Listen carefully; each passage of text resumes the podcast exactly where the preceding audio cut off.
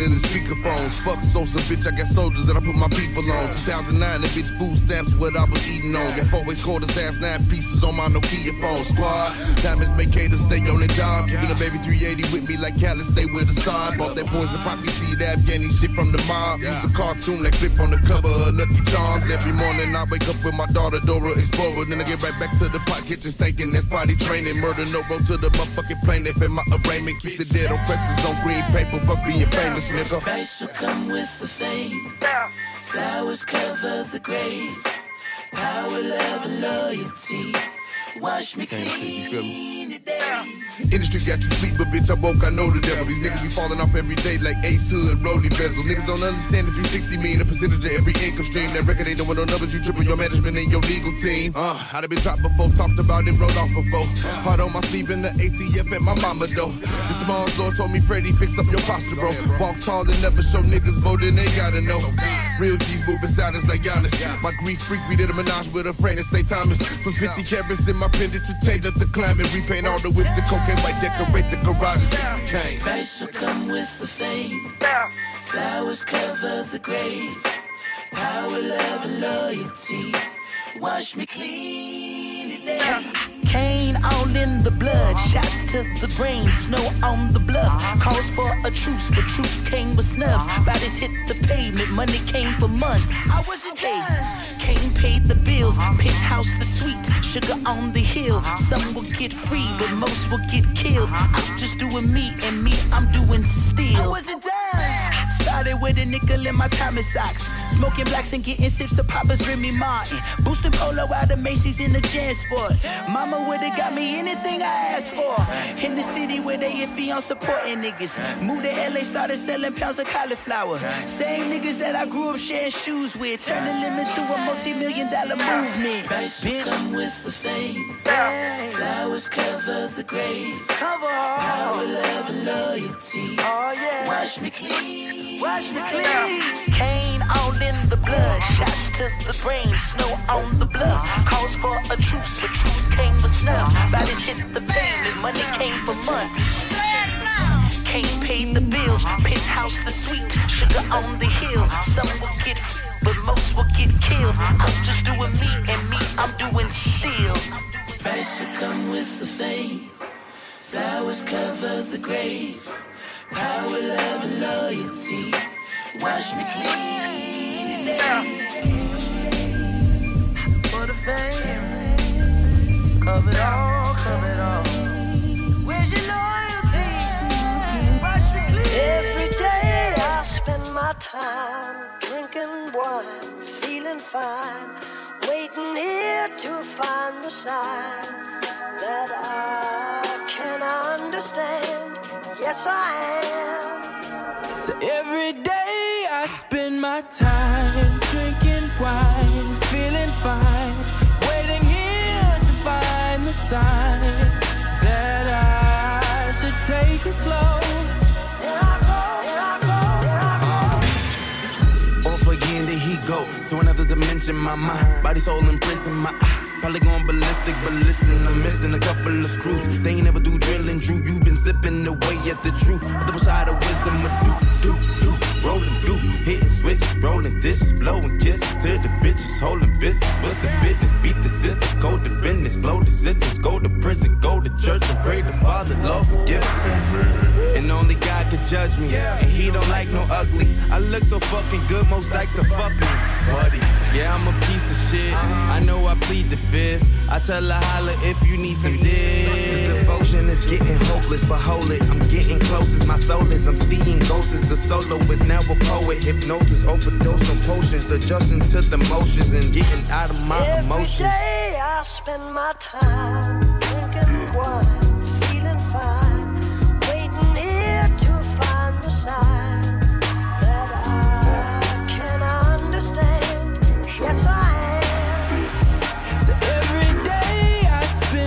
Time drinking wine, feeling fine, waiting here to find the sign that I should take it slow. Here I go, here I go,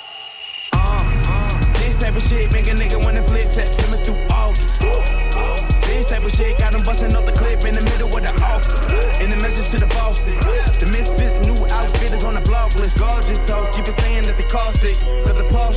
get them nauseous.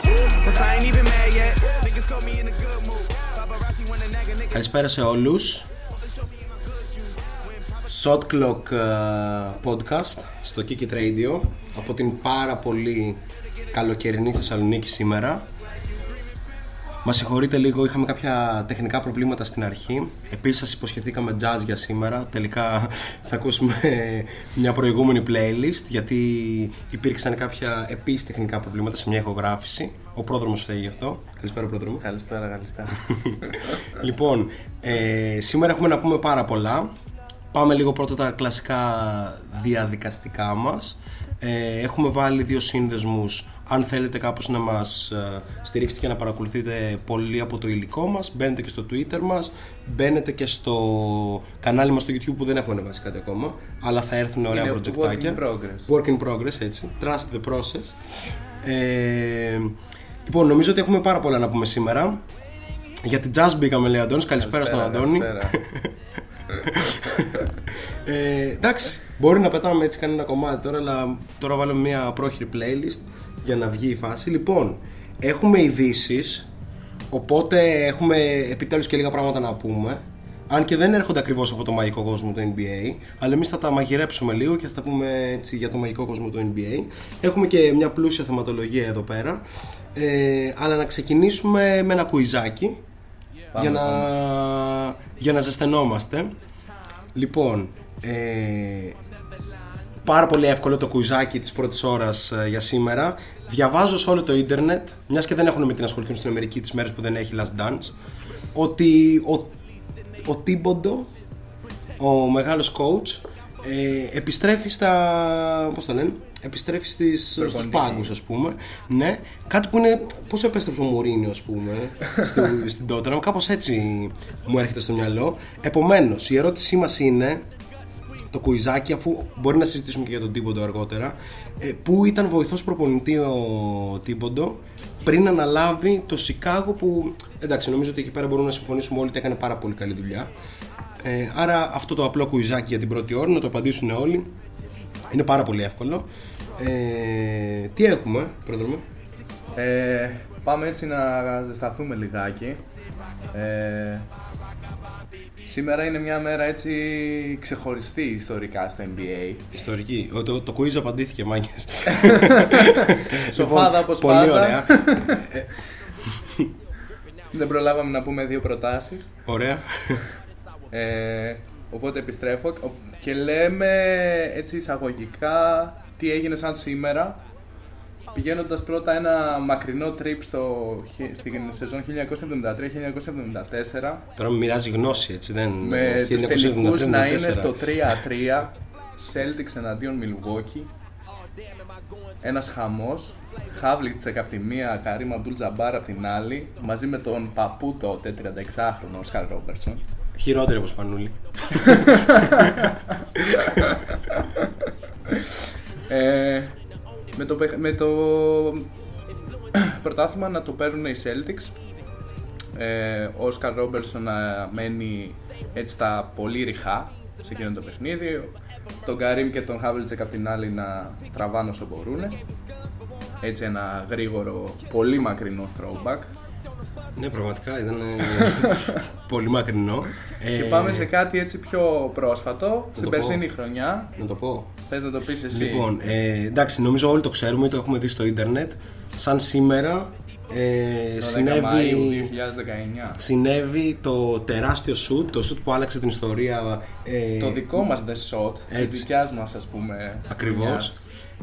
Ε, το shoot που άλλαξε την ιστορία για ένα παίχτη, για μια ομάδα, και τα επόμενα χρόνια ίσως δούμε και μια ολόκληρη χώρα, ας πούμε, να συνεχίσει να αναπτύσσει ε, το μπάσκετ της, όπως το αναπτύσσει εδώ και πάρα πολλά χρόνια ο Καναδάς. Ε, εμένα, για μένα η στιγμή, εγώ που στηρίζω και τους Raptors όσο πάει, η στιγμή αυτού του shoot ήταν μια στιγμή παράκρουσης στην κυριολεξία. Δηλαδή το θυμάμαι να βλέπω τον αγώνα, να είμαι σε φάση ότι δεν θα το πάρουμε, live εννοείται. Και την ώρα που βάζει το σούτ ο Λέοναρντ, πραγματικά πετούσα πράγματα. Ήταν, ήταν απίστευτο. Δεν μπορώ να μπω σε λεπτομέρειες στον αέρα. Προτιμά το The Shot του Irving με Golden State Warriors ο Ερίκος. Ο Ερίκος, εντάξει, γνωστός λεμπρονικός. Ναι. Εντάξει, αλλά, να εντάξει. πω κάτι. Το σου του Λέοναρντ ήταν χαρακτηριστικό. Είναι, γιατί... είναι buzzer beater, είναι σοπαλία, είναι Game seven. Είναι, είναι πολλά. Είναι, του είναι ότι σκάει μπάλα έξι φορές. Είναι ότι ο Embiid βάζει τα κλάματα ακριβώς μόλις ε, μπαίνει μπάλα μέσα. Ήταν κάτι πάρα πολύ εντυπωσιακό. Ναι. Και επίσης, και μόνο η αποτύπωση του φακού εκεί πέρα να, βλέπουν, να βλέπεις τον Λέοναρντ, αλλά και όλους τους υπόλοιπους να περιμένουν. Να δουν αν η μπάλα θα καταλήξει στο καλάθι. Και κάθε φορά που χτυπάει στο καλάθι, απλά κάποιος να χοροπηδάει από τον πάγκο. Γιατί ναι, this is why we love this game. ε, ναι, άρα νομίζω ότι ε, αυτό το shoot κάπως άλλαξε την ιστορία για τους Toronto Raptors με το πρώτο πρωτάθλημα στον Καναδά. Αλλά νομίζω έθεσε και τα θεμέλια για να. Πώς το λένε, για, πλέον όλοι θεωρούν τον Λέοναρντ top three παίχτες στον κόσμο. Εννοείται. Το συζητήσαμε και εκτενώς την προηγούμενη φορά ότι. Ο Λέοναρντ παίζει αυτή τη στιγμή να θεωρείται ο άνθρωπος που καθορίζει τη λίγκα σε πάρα πολλά επίπεδα. Αυτό προσπαθεί να εδραιώσει κιόλας. Ναι. Τα ξαναείπαμε. Διαφημιστικά, εντός εκτός λίγκας γενικά το παιχνίδι είναι ποιος θα πάρει το θρόνο. Ναι, ακριβώς. Και αυτή τη στιγμή το ότι επέλεξε ο ίδιος να πάει σε μια εταιρεία όπως η New Balance, New Up and Coming ας πούμε εταιρεία. Ε, δείχνει το τι ήθελε ακριβώς αυτό. Το ότι δεν ήθελε να είναι μαζί με τους υπόλοιπους. Ήθελε να ορίσει αυτό το παιχνίδι. Επίσης, μην ξεχνάμε τη φάση με το load management. Που ο Λέοναρντ το κάνει επιδεικτικά και μάλλον άσχημα. Ναι, αλλά έτσι. Είναι κάτι το οποίο έχει μαστεράρει. Ακριβώς. Είναι κάτι το οποίο, ναι, το για το οποίο θα κριθεί ιστορικά. Ναι. Μέχρι τώρα φαίνεται να του βγαίνει, αλλά θα συνεχίσει να κρίνεται όσο το εφαρμόζει. Ναι. Ο Νεν Λόκο λέει εντωμεταξύ είναι ότι οι Raptors φαίνεται να το έχουν χάσει το παιχνίδι. Ισχύει. Ισχύει δηλαδή... σε εκείνη τη φάση κάπως είχε του μπάρει ο ρυθμός τελείως. Ακριβώς. Ο Λέοναρντ είναι ο Τζόρνταν του δέκα δέκα είκοσι και μοιάζει oh, και στις oh, κινήσεις oh. του. Ε, αυτό εντάξει, δεν ξέρω αν είναι υπερβολή ή όχι, αλλά. Το δεύτερο μέρος δεν είναι υπερβολή. Ε, εγώ εκτιμώ ότι πραγματικά αυτό που είδαμε πέρυσι από τα playoff του Kawhi Leonard. Ήταν κάτι τόσο σοβαρό, ρε φίλε. Δηλαδή, θυμάμαι, είχε πάρα πολλούς πόντους μεσόωρο, πολύ καλά ποσοστά σε ένα σημείο. Η σειρά με το Milwaukee ήταν εντυπωσιακή, η σειρά με τους Sixers ήταν εντυπωσιακή. Ήταν... Εντάξει, νομίζω στους τελικούς δεν ήταν τόσο καλός, αλλά επειδή δεν χρειάστηκε κιόλας. Στους τελικούς... Νομίζω δηλαδή τους τελικούς τους πήραν σχετικά εύκολα οι Raptors. Ε, ναι, εντάξει. Αποδεκατισμένοι Golden State. Λοιπόν, αλλά μην αναλωθούμε τελείως σε αυτό. Θα το πούμε και αργότερα. Η ίδια χρονιά, πέρσι, το Portland. Mm. Πετάει για πρώτη φορά έστω ένα ποσοστό του τίτλου του loser mm. και καταφέρει να περάσει από τον Denver έχοντας πρώτα πετάξει έξω την Οκλαχώμα και φτάνει στους τελικούς της περιφέρειας. Πάρα πολύ ενδιαφέρον αυτό. Ε, ίσως, εντάξει, okay, ας μπούμε έτσι λίγο fluently στη συζήτηση, μιας και, και ο κόσμος τραβάει. Ε, νομίζω ότι πέρυσι ήταν η χρονιά που έφτασε στο peak η ομάδα των Blazers. Και από φέτος θεωρώ ότι πρέπει να το διαλύσουν. Δηλαδή είναι νομίζω ώρα, ότι ε. όταν να κάνουν το έκαναν. Και από εδώ και πέρα νομίζω ότι το δίδυμο Lillard McCollum πρέπει να διαλυθεί. Δεν είναι αυτό που μπορεί να σε οδηγήσει παραπέρα από αυτό που σε οδήγησε πέρυσι, που ήταν ούτως ή άλλως μια έκπληξη. Δηλαδή ήταν έκπληξη το ότι πέρασαν την Ο Κέι Σι με τη σουτάρα του Lillard, ε, μεταξύ άλλων. Ε, ήταν έκπληξη ότι πέρασαν τον Denver, μάλλον. Αν και τον Denver συνεχώς είναι μια ομάδα, αυτό που έχουμε ξαναπεί ότι είναι μια ομάδα regular season, που ναι. τελικά στα play-off δεν έχει δείξει ότι μπορεί να κάνει κάτι. Μου θυμίζει χαρακτηριστικά την Ατλάντα, όπως είπαμε, του, mm-hmm. την Ατλάντα του Budenholzer. Ε, πάει στους τελικούς, εντάξει, χάνει σχετικά εύκολα, για να τα λέμε όλα. Και νομίζω ότι φέτος δεν θα πει, δε, φέτος ήταν στο όρο αν θα μπει play-off, του χρόνου ακόμα χειρότερα κτλ. Ο Αντώνης λέει: θυμάμαι εκείνο το παιχνίδι Portland Denver. Ξεκίνησα να το βλέπω ξαπλωμένο στο κρεβάτι μου και είδα το τέλος στο γραφείο. Ναι. ναι. Μας βασανίζει το N B A με αυτές τις ώρες, τις βάναυσες. Εμένα μου λείπει όμως, μακάρι να μας βασανίζει. ε, λοιπόν, πάμε λίγο στα της ε, ειδησιογραφίας ε, και σύντομα. Απλά θέλω να συζητήσουμε κάτι και θέλω να το συζητήσουμε όλοι μαζί με αφορμή την εξέλιξη. Ξέρετε ότι εδώ πέρα θα συζητάμε πολύ σπάνια για Ευρωλίγκα. Αλλά είναι χαρακτηριστικό, ρε παιδί μου, ότι το τι συνέβη ε, με τον Νίκ Καλάθη και το τι αποχωρεί από τον Παναθηναϊκό, νομίζω ότι είναι μια είδηση που αλλάζει τον μπασκετικό χάρτη στην Ευρώπη, έτσι. Mm-hmm. Ε, Δεν θέλω να συζητήσουμε τόσο πολύ. Αν θέλει ο κόσμος να συζητήσουμε πού θα πάει, τι θα κάνει και να μπούμε σε αυτή την κουβέντα, ναι. Έχουμε πει ότι δεν πολύ συζητάμε για Ευρωλίγκα, αλλά τώρα μιλάμε και για το top επίπεδο. Ο Νίκα Λάθης είναι πολύ καλός. Εγώ αυτό που θέλω να ρωτήσω είναι το εξής. Αν μπορεί ο Νίκα Λάθης να παίξει στο N B A αυτή τη στιγμή, δηλαδή ότι τα τεινάζει όλα στον αέρα, ας πούμε, εδώ πέρα που είναι ο βασιλιάς της Ευρώπης και πάει στο N B A. Ποιος είναι ο ρόλος του, έχει ρόλο, πού και γιατί. Ναι. Να πω προκαταβολικά ότι δεν είμαι από αυτούς που υποστηρίζουν, που, τα, πώς το, που το υποβαθμίζουν όλα. Ας πούμε ότι καλά θα σου ρίχνει το ίδιο πράγμα. Αυτό είναι η χαρακτηριστική σύγκριση που έχω ακούσει. Δεν, δεν είναι καθόλου το ίδιο πράγμα. Αλλά θέλω να συζητήσουμε για το αν ο Νίκα Λάθης θα μπορούσε να παίξει στο N B A. Ενδιαφέρον ερώτημα, έτσι. Να πούμε για Ευρωλίγκα είχε δεκατρία κόμμα τρία πόντους, εννιά κόμμα ένα assist, τέσσερα κόμμα εννιά rebound, αμυντικάρα και ηγέτης, floor general. Ε, είναι μάλλον ο καλύτερος point guard στην Ευρώπη, top τρία εκατό τοις εκατό. Ναι, ε, εντάξει, όλοι ξέρουμε. Και ο Λάρκιν δεν είναι και ακριβώς άσος, οπότε. Ναι, ναι. Είναι, ο Λάρκιν είναι scorer, ναι, κατά ψέμα. Ε, καλά, τον Καλάθι όλοι το ξέρουμε, δεν χρειάζεται να κάνουμε συστάσεις. Ξέρουμε ποια είναι η μεγάλη του παθογένεια και γιατί ίσως και ο ίδιος μπορεί να μην διεκδίκησε μέχρι αυτή τη στιγμή, τουλάχιστον στην καριέρα του, να βρεθεί σε μια ομάδα του N B A. Το πέρασμά του από το N B A ήταν κάπως ε, τελείως παροδικό. Δηλαδή ναι, δεν κατάφερε να κάνει, να κάνει κάτι σοβαρό. Πήρε και την τιμωρία, δεν ξέρω αν το θυμάσαι αυτό. Ε, με τα μαλλιά. Ε, είχε είχε Α, πιαστεί ναι, ναι, ναι, ναι, ναι, στον ντόπινγκ. Ναι, ναι, σωστά, σωστά. Εντάξει, τώρα βρέθηκε σε μια περίεργη κατάσταση. Το τρίποντό του είναι το μεγάλο ζήτημα στο N B A. Δηλαδή, ένα γκάρ που δημιουργεί τόσο πολύ και μπορεί να δημιουργήσει χώρο και για τον εαυτό του, θεωρώ. Ναι, σίγουρα. Να μην μπορεί να εκτελέσει σε ένα ποσοστό μέσο όρο και άνω είναι λίγο δράμα, ειδικά στο N B A. Ναι, ε, εγώ αυτό που σκεφτόμουν είναι το εξής, ότι σίγουρα δεν μπορεί να είναι βασικό σε οποιαδήποτε ομάδα του N B A. Όλες οι ομάδες έχουν καλύτερο point. Εκτός από έναν που αναφέρθηκε ήδη. Οι Bulls δεν έχουν playmaker. Ε, βασικά έχουν τον Σοτοράνσκι. Πόσο καλύτερος είναι ο Σοτοράνσκι από τον Καλάθι, ή ο Chris Dunn, ας πούμε, τον Καλάθι. Ναι. Ή βασικά, ας πούμε και σε κάποιες χειρότερες ομάδες, αλλά είναι λίγο δύσκολο να μιλάμε για τους Knicks σε κάθε επεισόδιο. Αλλά πόσο καλύτερος είναι, βασικά δεν είναι καλύτερος ο Frank Delikeen, ας πούμε. Φέτος που ο Alfred Payton ήταν τραυματής, εντάξει, ο Alfred Payton είναι αρκετά καλύτερος. Ναι, σίγουρα. Αλλά. Ε, ο Delikeen, ας πούμε, δεν είναι καλύτερος από τον Καλάθι. Σίγουρα. Ε, εντάξει, και ο Σατοράνσκι είμαι ερωτηματικό, ας πούμε. Ναι, ε, δεν υποτιμώ το Σατοράνσκι και στην Ευρώπη θα ήταν superstar. Εντάξει, εννοείται. Έτσι. Αυτό, αλλά τώρα ο Καλάθης, εμένα, εντάξει, είναι πολλά τα ερωτήματα, είναι σε μια ηλικία αλφα πλέον που... Είναι, είναι σε μια ηλικία okay, που θα μπορούσε να πάει, ε... θα μπορούσε να διεκδικήσει ένα ρόλο στο N B A, δηλαδή δεν είναι παιδάκι όπως ήταν... Θέλει ο Καλάθης όμως αυτή την ηλικία να πάει να παίξει δώδεκα λεπτά. Ναι, σωστό αυτό. Ε, εγώ ή το μπορούσα... θέλει να πάρει ό,τι μπορεί από τίτλους, καθώς η καριέρα του μπαίνει. Σωστό. Ε, το έγραψε και ο Έρη, ε, ότι ο Ερίκος, ότι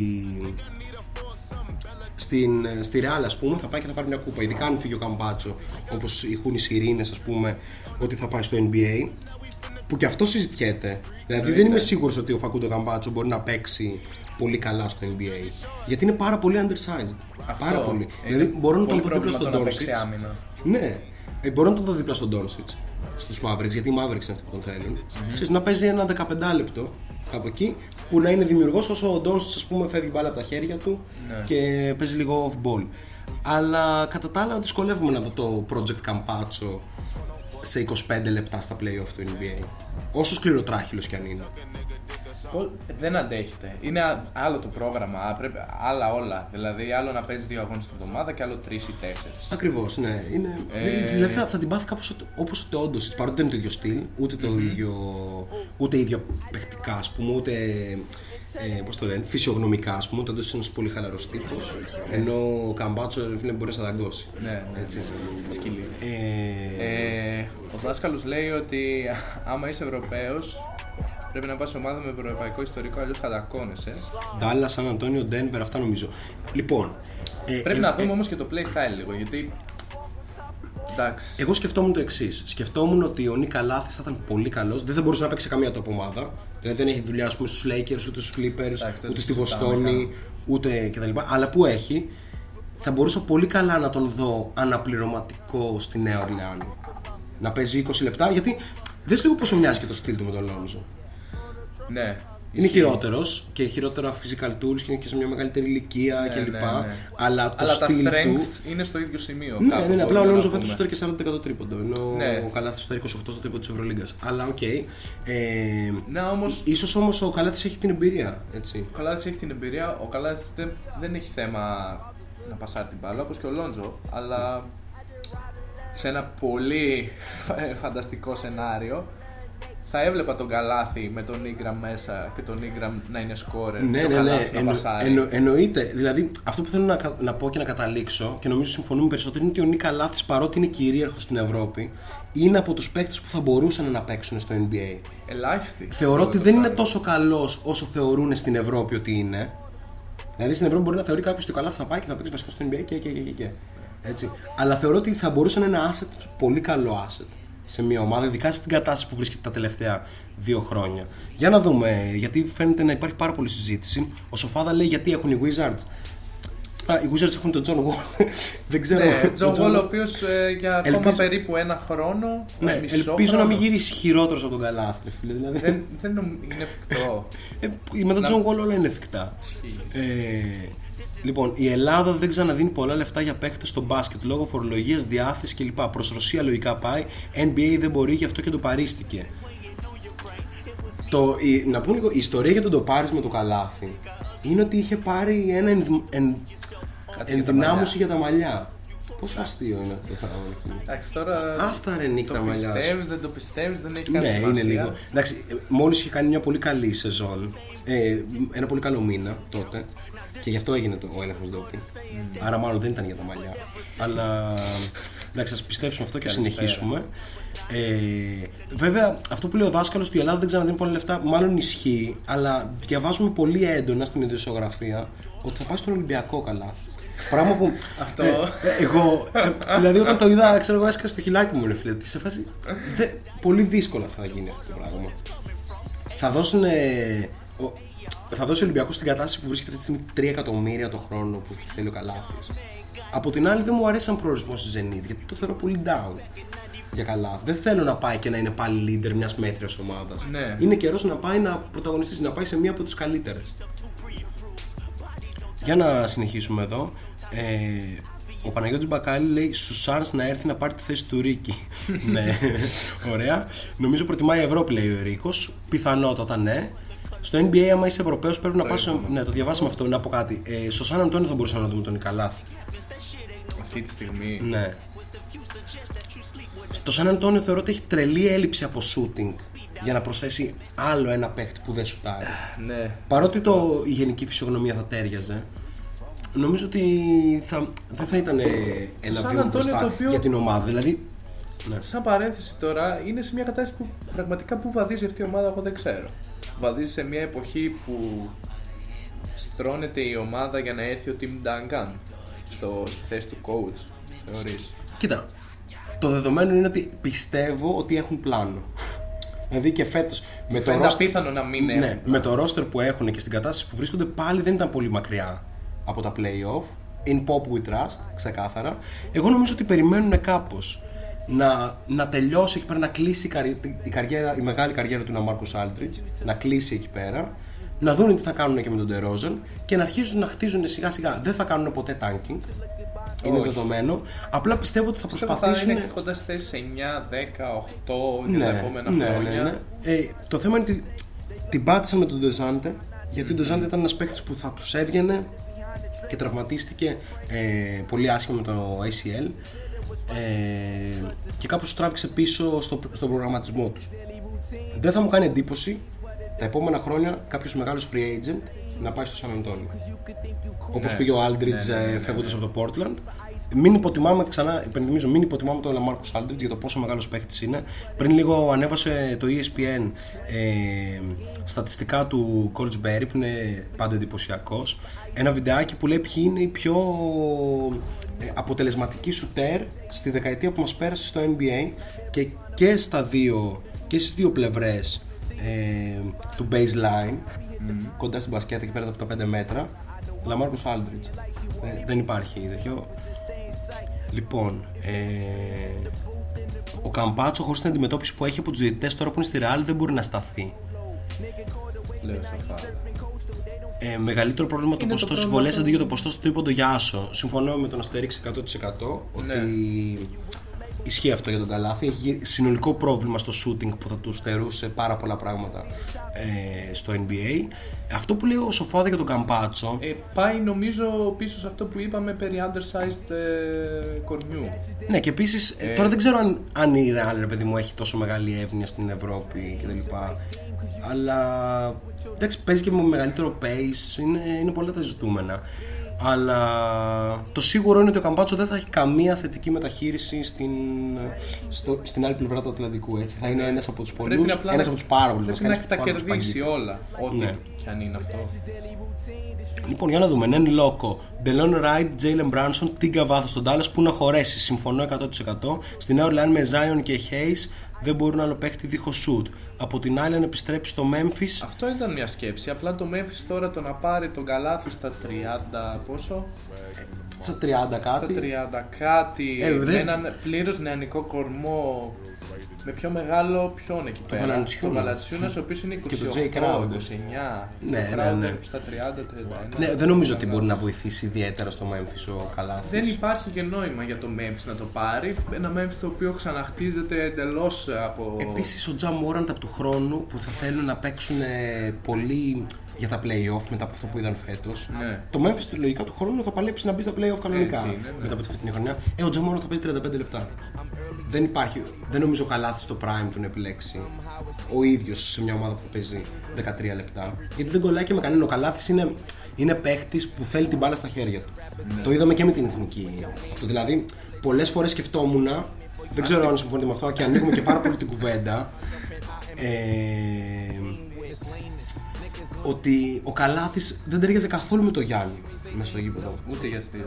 Ότι ίσως να ήταν καλύτερα, ακόμα και αν είναι προφανώς οι δύο καλύτεροι παίχτες της ομάδας, μαζί με τον Σλούκα τρίτο, εντάξει ο Γιάννης σε άλλο επίπεδο βέβαια, ότι ίσως θα έπρεπε κάπως να σπάσει αυτό το δίδυμο ή τουλάχιστον να πέ... με πολύ συγκεκριμένες. Τώρα είναι πολύ μεγάλη συζήτηση. Εμένα μου δημιουργούσε απορία γιατί κάθε επίθεση της εθνικής δεν ήταν ένα ορθολογικό pick and roll.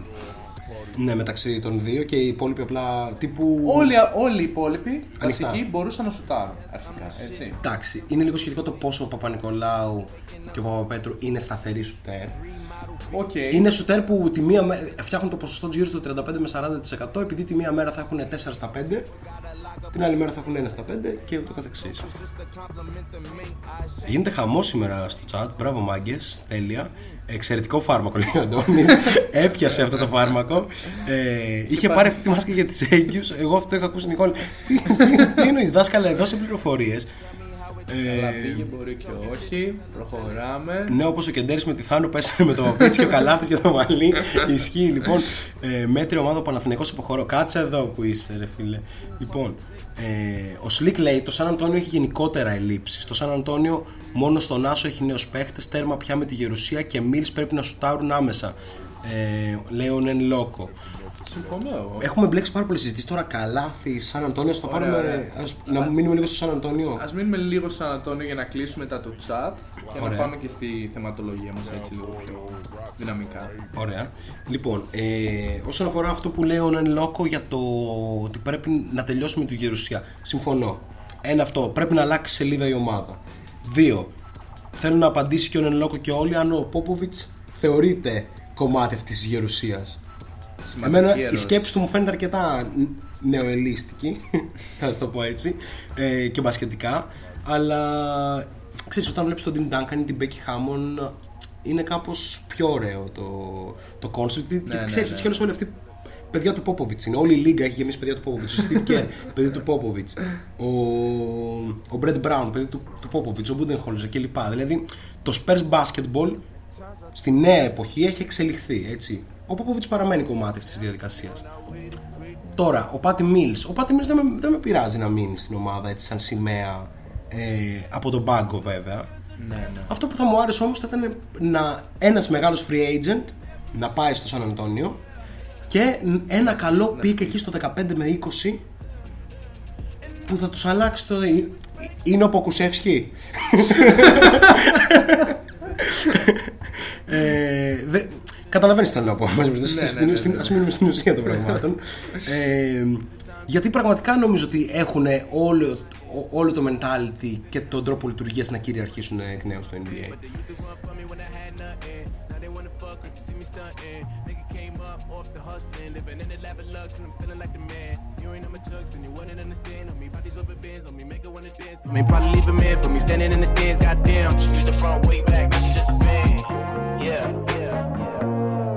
I used to feel so devastated. At times I thought we'd never make it. Now we on our way to greatness. And all I ever took was patience. I, I, I used to feel so devastated. At times I thought we'd never make it. But now we on our way to greatness. And all that ever took was patience.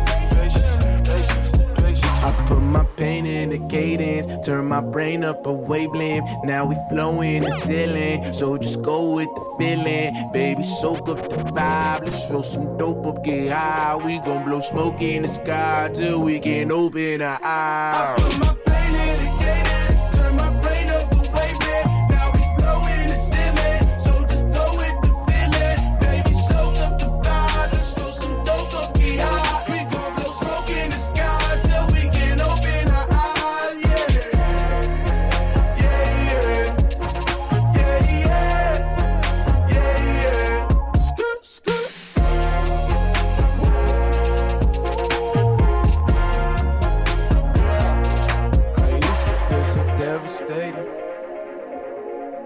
Times I thought we'd never make it. Now we on our way to greatness. And all I ever took was patience. I, I, I used to feel so devastated. At times I thought we'd never make it. But now we on our way to greatness. And all that ever took was patience. I used to feel so.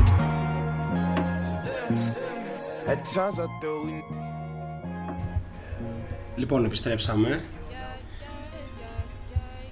Ε, συνεχίζοντας την, uh, τη συζήτησή μας, πάμε λίγο στο chat, θα δούμε γιατί υπάρχει πολύ και κουβέντα. Λοιπόν, λέει ο Slick, ε, το Σαν Αντώνιο έχει γενικότερα ελλείψεις, προβλέπω χτίσιμο από draft και όχι free agency. Ναι, είναι κάπως αυτό που περιγράφουμε, αν και δεν αποκλείεται. Δηλαδή με την Duncan στο τιμόνι, βασικά και με Popovich, τι συζητάμε τώρα. Δεν είναι καθόλου απίθανο ένας, ένα μεγάλο όνομα να σκάσει εκεί πέρα. Ποιος μπορεί απίθανο, να είναι. Όχι. Ε, απλά... ε, δηλαδή οι Spurs έχουν τον τρόπο να προσεγγίσουν ένα μεγάλο παίχτη. Παρότι δεν είναι η αγορά που προσεγγίζει μεγάλους παίχτες. Εννοείται. Ε, απλά κάποιος ανέφερε και πιο πριν ότι λείπουν πολλά κομμάτια και αυτό είναι μια πραγματικότητα. Ναι. Ο Σλικ το είπε επίσης και το είπε και κάποιος άλλος πιο πριν, ότι υπάρχουν γενικότερα ελλείψεις στον Αντώνιο. Πράγμα το οποίο το φέρει σε μια κάπως δύσκολη θέση. Θα πρέπει λίγο να μαζέψει τα κομμάτια του και να δημιουργήσει ένα περιβάλλον έτσι ευνοϊκό για ένα μεγάλο superstar. Να... Ναι, παρόλα αυτά, αν σκεφτείς ότι ο Ντεζάντε Μάρε είναι ένας καλός παίχτης στον Άσο. Mm-hmm.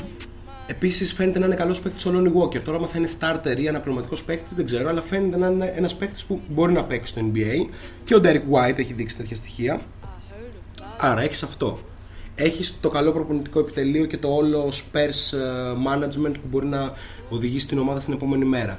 Έχεις χώρο στο salary cap μετά το τέλος του DeRozan και του Lamarcus Aldridge. Κάνα δύο καλές επιλογές στον draft που σίγουρα θα κάνουν, γιατί πάντα κάνουνε. Νομίζω ότι το μέλλον, όπως πάντα, είναι ψιλολαμπρό. Mm. Για να δούμε τι λένε. Lamarcus Aldridge δεν έχει χάσει ποτέ σου από τα πέντε μέτρα, λέει ο δάσκαλος. Ισχύει. Λοιπόν, ε, είναι ο πιο αποτελεσματικός στην πιο αναποτελεσματική θέση. Το μπάσκετ εξελίσσεται. Ο Lamarcus Aldridge θα έκανε θράψη στα ενενήντα. Ο Lamarcus Aldridge έκανε θράψη ούτως ή άλλως. Ναι. Θα έκανε θράψη και στα ενενήντα. Ναι, ναι. Αυτό σίγουρα είναι. Ε, ενδιαφέρον Golden State για Γιάννη υπάρχει. Απλά φήμες, λέει ο Selate. Ε, Προφανώς υπάρχει και είναι υπαρκτό το, το σενάριο ο Γιάννης να πάει στο Golden State. Το θέμα είναι ότι θα πρέπει πρώτα να μην ανανεώσουμε τους Bucks, άρα να μην δεχθεί το μεγαλύτερο συμβόλαιο στην ιστορία του N B A, που είναι πολύ δύσκολο. Mm. Δεύτερον, να μην τον πείσουν οι Bucks να, να ανανεώσει, που οι Bucks έχουν κάνει όλα τα σωστά πράγματα για να είναι ο Γιάννης Αντετοκούνμπο ευχαριστημένος. Και τρίτον, σε περίπτωση που οι Golden State το πάνε με μια λογική ε, trade, να υπάρξουν τα κατάλληλα κομμάτια για να πάρει το Γιάννη Αντετοκούνμπο. Που στο προηγούμενο podcast συζητήσαμε τι πρέπει να δώσει κάποιος για τον Γιάννη Αντετοκούνμπο, και αυτό που συνειδητοποίησαμε είναι ότι οι Golden State Warriors δεν το έχουν. Δεν το έχουν και δεν δύναται και να δώσουν κάτι. Και δεν θα δώσουν. Δεν νομίζω ότι θα σπάσουν το δίδυμο τους. Ε, όχι. Για να ε, πάρουν το Γιάννη. Είναι πολύ unpopular αυτό, ναι, και για τον κόσμο και για την ίδια την ομάδα. Ωραία. Ε, Παπα-Νικολάου δεν την έβρισκε τότε.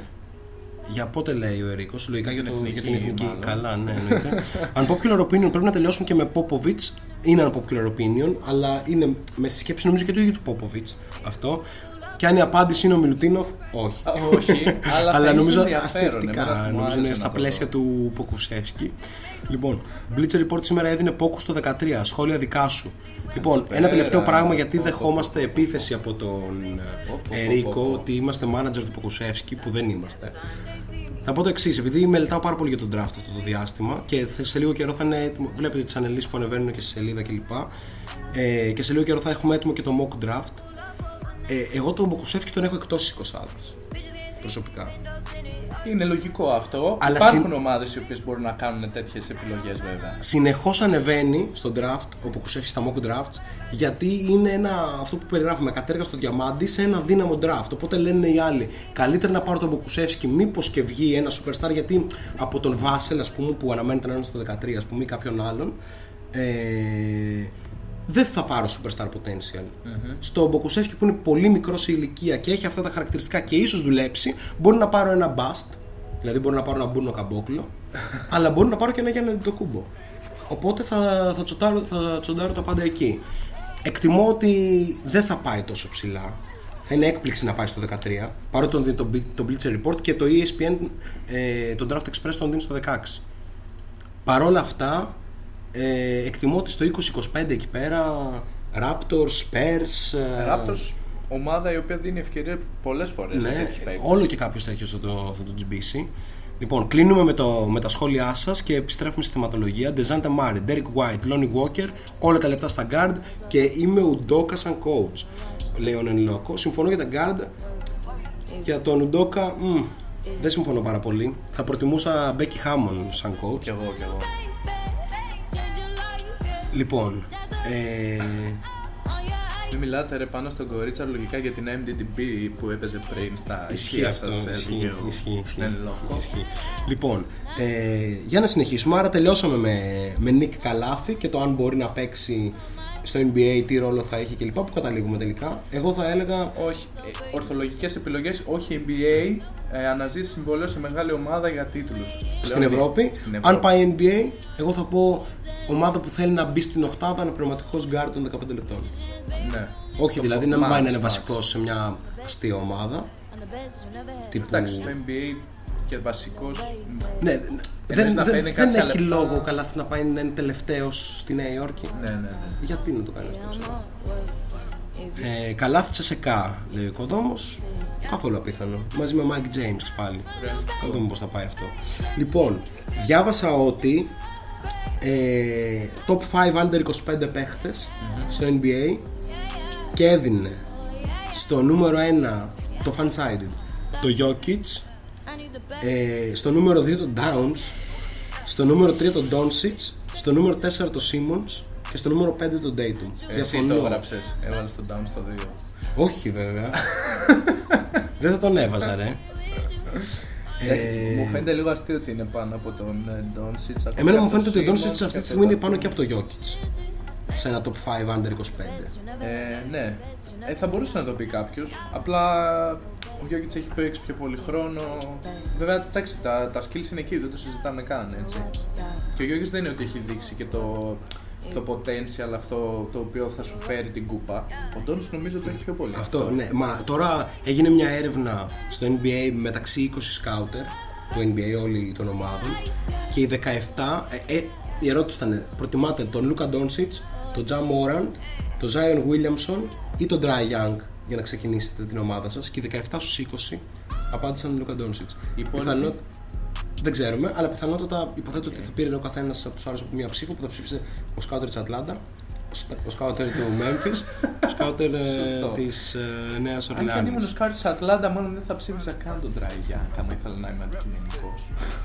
ε, ναι, ισχύει, ισχύει. Αλλά εντάξει, έχουν αποφασίσει να χτίσουν γύρω από τον ε, Trae Young, αλλά με αφορμή αυτή τη λίστα, δεν θέλω να συζητήσουμε αυτό. Θέλω να συζητήσουμε και να τοποθετηθείτε και, και εσείς στο chat. Ποιοι είναι οι επόμενοι, ποιοι είναι οι superstar της επόμενης δεκαετίας, αν δηλαδή η Λίγκα είναι ή όχι σε καλά χέρια. Mm. Ωραία, να τα πάρουμε με τη σειρά. Εγώ τοποθετώ στο νούμερο ένα το Γιάννη Αντετοκούνμπο. Okay. Είναι ο star της τωρινής και της επόμενης δεκαετίας, δεδομένα. Είναι παίκτης που είναι προορισμένος για το top δεκαπέντε ever. Και εκεί το πάει. Μακάρι. Με δύο συνεχόμενα εμ βι πι. Δύο... Δύναμης στο Γιάννη και να... Ε, λοιπόν, στο νούμερο δύο έχω τον Ντόνσιτς. Συμφωνούμε? Ε, ναι. Έτσι πως είναι τώρα τα πράγματα. Ο Ντόνσιτς είναι ο καλύτερος εικοσάχρονος που έχει υπάρξει ποτέ στο εν μπι έι. Είναι επίσημο. Δηλαδή, ούτε ο Λεμπρόν δεν τα έκανε αυτά τα πράγματα.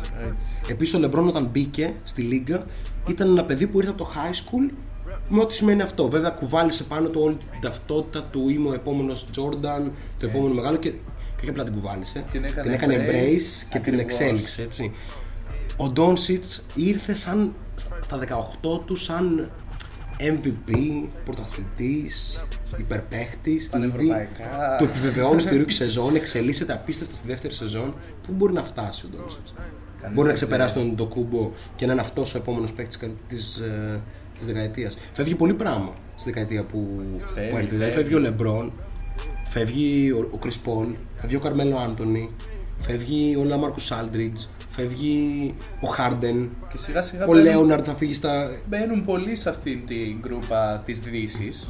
Ακριβώς. Ε, την επόμενη πενταετία να φέρνει τον Στεφ Κάρι στα τριάντα έξι τριάντα επτά. Ναι, βασικά φεύγει ο Κάρι. Ε, τον ε, Ντουράντ να το φέρνει κοντά στα τριάντα πέντε. Φεύγουνε generation. Φεύγουνε generational, ας πούμε, παίχτες. Παίχτες που άλλαξαν το παιχνίδι, παίχτες που καθόρισαν γενιές εμάς, ας πούμε. Mm-hmm. Μας καθόρισε αυτό. Εγώ έβλεπα Λεμπρόν και Κάμπλον. Έτσι. Έβλεπα Στεφκάρι αργότερα κλπ. Ε... Άρα, ε, Γιάννης, Ντόνσιτς, είναι ο Ζάιον ο τρίτος, με αυτά που μας έχει δείξει τώρα. Ε, ο Ζάιον είναι ψηλά. Τώρα εντάξει, αυτή η λίστα είναι και λίγο...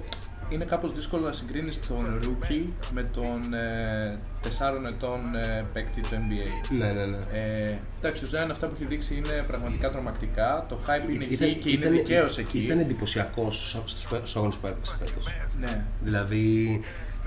Δεν, δεν βλέπεις συχνά αυτό, αυτό, το, αυτό το touch στην μπασκέτα, ναι, ναι, ναι. Αυτή τη, τη δύναμη. Είναι εξωπραγματικό, πραγματικά. Ε, νούμερο τέσσερα, δεν είμαι σίγουρος γι' αυτό. Αλλά έχω τον, έχω τον Tatum. Ο Tatum για μένα είναι κάπως ο Tracy McGrady του New Era Basketball. Πολλοί προσπάθησαν να είναι αυτό. Ο Tatum μου φαίνεται ότι είναι αυτός που το προσεγγίζει καλύτερα από όλους. Επομένως μπορεί να, μπορεί να τον θεωρούμε παιχταρά, αλλά τον το βάζουμε στο νούμερο τέσσερα της επόμενης δεκαετίας. Είναι κάπως ότι θα κάνει ένα επόμενο βήμα. Ότι θα γίνει από star superstar. Και με τα χωρίσματα έτσι όπως είναι στην ομάδα, βλέποντας τη λίστα, θα μπορούμε πιθανώς να τον βλέπουμε στους τελικούς ε, εναντίον του Γιάννη στην Ανατολή, στην ναι, Ανατολή πάρα, πάρα, πάρα πολύ συχνά. Πάρα πολύ. Εκτός άμα οι Sixers κάποια στιγμή, άλλο ναι. Πλάνο. Με αυτή την έννοια πάμε στο νούμερο πέντε μας, που είναι ο Ben Simmons.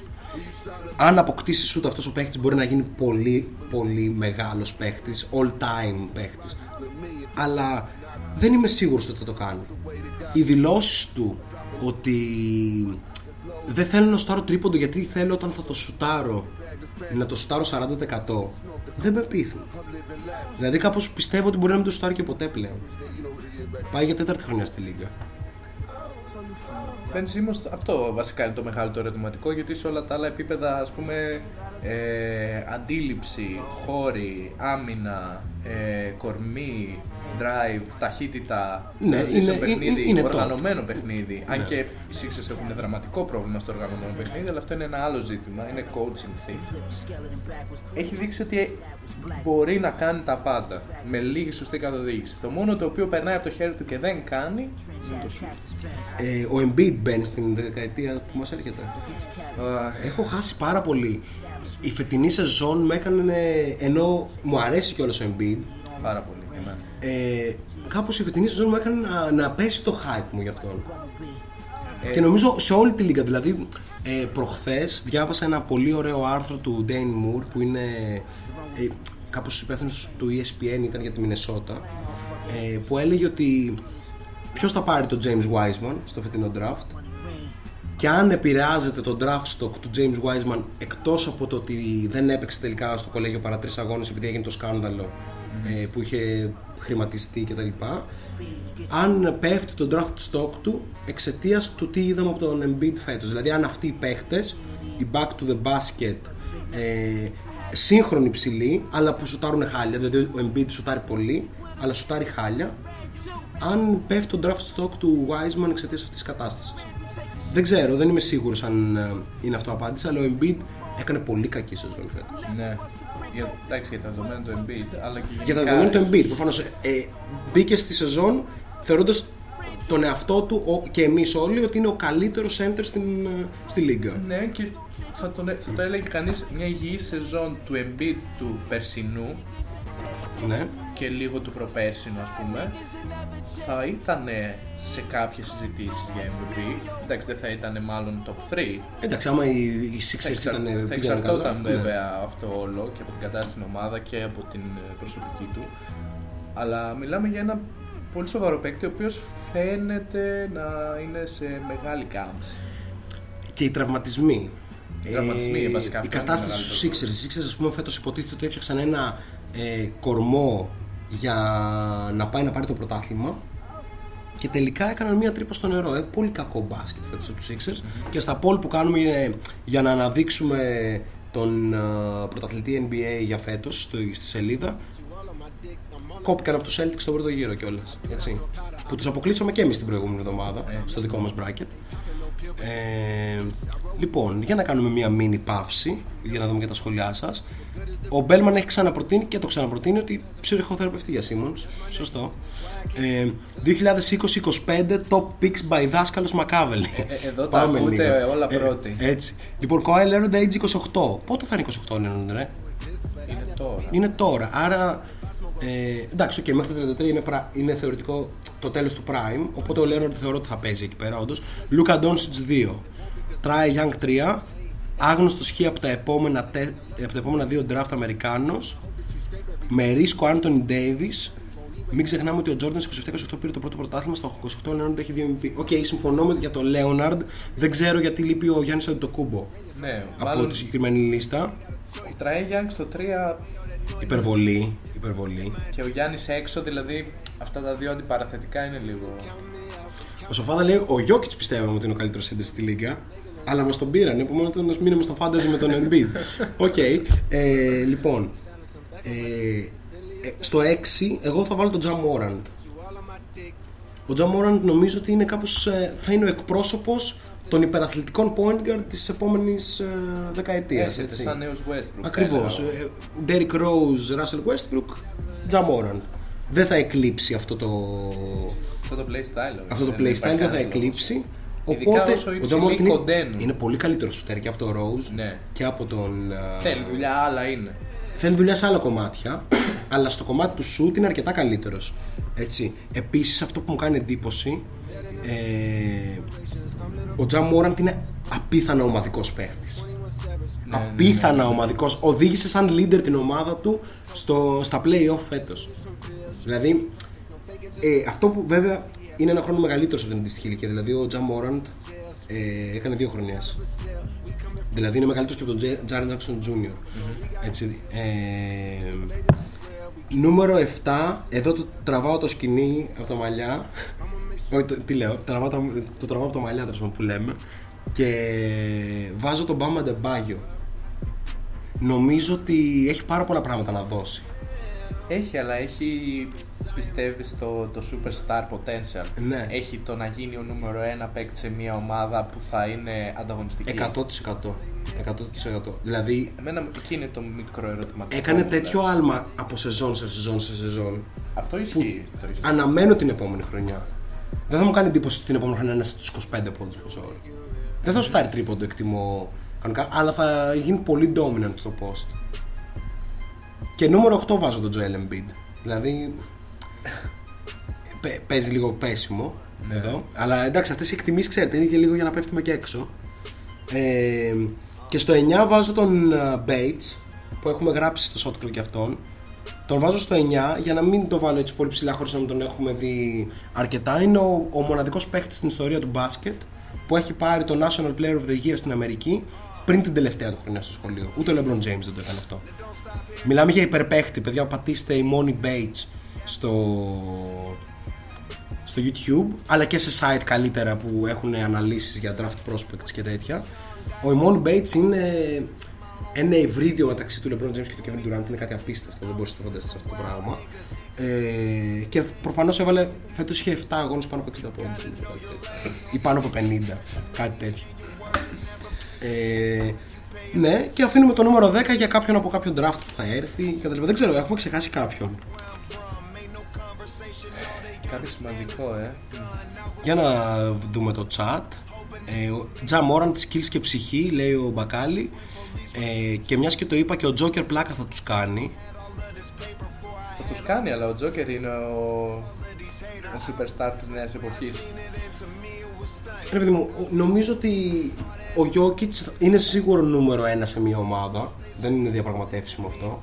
Ενώ για τον Downs, ας πούμε, το διαπραγματεύομαι, μπορεί να είναι νούμερο ένα σε μια ομάδα. Απλά κάπως δεν ξέρω πόσο μακριά μπορεί να φτάσει αυτή η ομάδα. Δηλαδή κάπως είναι, πώς το πω, ε, μπορεί π.χ. το αλλάζω λίγο. Μπορεί π.χ. ο Damian Lillard να οδηγήσει μια ομάδα στο πρωτάθλημα ως νούμερο ένα. Εγώ λέω όχι. Μπορεί να είναι νούμερο δύο σε μια ομάδα. Επίσης όχι. Είναι έτσι παίκτες ψιλοκαταδικασμένοι να μπαίνουν στα play-off, να έχουν καλές ομάδες στη regular season και να αποκλείονται κάποια στιγμή. Ναι. Βέβαια θα πρέπει να δούμε. Θα δούμε αν θα έχει δούμε, καλύτερα συμπληρώματα yeah. στο Denver, ίσως να ήταν αλλιώς τα πράγματα. Yeah. Ε, λοιπόν, για να συνεχίσουμε. Τραβηγμένο σενάριο, λέει ο δάσκαλος. Για μένα ρεαλιστικό. Θεωρώ το Γιάννη ότι δεν μπορεί να πάρει πρωτάθλημα αν δεν φύγει από το Milwaukee. Οκ, okay, αλλά ανεξάρτητα από αυτό, ανεξάρτητα από αυτό όμως, ο Γιάννης σαν Γιάννης είναι ναι, ναι. απίθανα dominant παίκτης. Δηλαδή, ε... δηλαδή, εμένα μου φαίνεται απίθανο τα επόμενα πέντε χρόνια το Milwaukee να μην είναι κελικό περιφέρει. Θα παίζει, πολύ θα παίζει τουλάχιστον αν, αν είναι και ο Γιάννης. Ναι, αν είναι ναι. και ο Γιάννης, δεδομένου ότι εγώ θεωρώ ότι γενικά η επόμενη. Η επόμενη μία-δύο χρόνια οι Lakers θα συνεχίζουν να παίζουν ρόλο στο πρωτάθλημα. Μετά ο LeBron κάπως θα πέσει, δεν θα πέσει κάποια στιγμή. Θα πέσει. Θεωρώ ότι οι Clippers θα έχουν τρία τέσσερα χρόνια dominance. Ακόμα και αν αυτό δεν σημαίνει ότι θα πάρουν ακριβώς το πρωτάθλημα. Mm. Αλλά έχουν το Paul George Leonard σε οδηγεί, ρε παιδί μου, δεν το συζητάς αυτό. Mm. Έτσι. Και από εκεί και πέρα είναι οι Bucks στην Ανατολή και να δούμε οι Celtics πόσο θα εξελιχθούν. Έτσι. Δηλαδή. Η Heat δεν εκτιμώ ότι θα είναι μια ομάδα που θα, θα πάει να πάρει το πρωτάθλημα. Θα είναι μια ομάδα που θα είναι πολύ δύσκολο να την καταβάλει στους ημιτελικούς, ας πούμε. Ναι, ναι, ναι. Έτσι. Εκτός αν κάνει κάποια στιγμή ναι. την προσθήκη. Ναι, εντάξει. Κρατώντας αυτά... όλο αυτόν τον ωραίο νεανικό κορμό. Ναι, αυτά είναι κάπως. Δηλαδή, αντί για τον Jimmy Butler να υπάρχει ένα άλλο νούμερο ένα. Ναι. Ναι. Λοιπόν, ε, ο Ερίκος λέει από όλους αυτούς πάω με Λούκα. Αν και έριξε αρκετές κατάστασεις να παίξει στον Παναθηναϊκό μόνος του. Απέκλεισε τον Παναθηναϊκό μόνος του δεκαοκτώ και μισό χρονών. Ναι, ναι. Απίστευτο. Ε, δάσκαλος, ο Πάσκαλ Σιάκαμ πολύ αδικημένος. Ε, ήταν, πλέον δεν είναι. Πλέον δεν είναι. Ε, το θέμα με τον Πάσκαλ Σιάκαμ για την επόμενη δεκαετία είναι ότι είναι ήδη είκοσι επτά. Αυτό είναι το βασικό. Δεν έχουμε κάποιο πρόβλημα με το Σιάκαμ. Σοφάδα είναι το αντίστοιχο του Καλάθι στην Ευρωλίγκα, πιστεύω, ο Γιόκιτς. Explain. Ναι. Λοιπόν, ένα μουσικό διάλειμμα για να πιούμε λίγο νερό και επιστρέφουμε με, με την ίδια αλλά και με πολύ μεγαλύτερη θεματολογία. Θα πάμε και σε Last Dance και σε πολλά περισσότερα. Γράψτε λίγο και απόψεις όσο λείπουμε για το Space Jam δύο. Τι περιμένουμε, ποιος είναι καλύτερος, ο LeBron ή ο, ο Jordan σαν ηθοποιός. All my niggas down to break a bitch. All my niggas rolling up the planes. All my niggas smoking out they whip. I'm about my dollars, about my chips. I'ma take her home and give her dick. I'm more marijuana. Hit my phone up if you wanna. Hit this cushion, be a goner. Certified player in my section, see them ballers.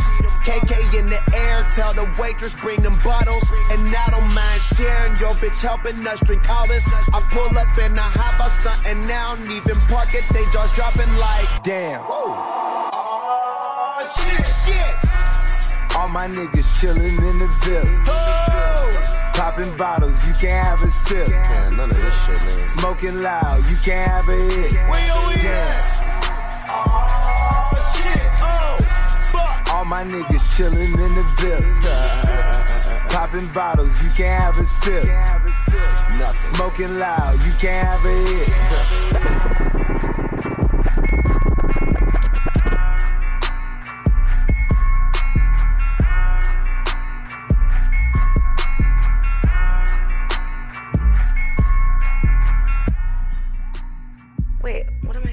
Go now, don't wait for me.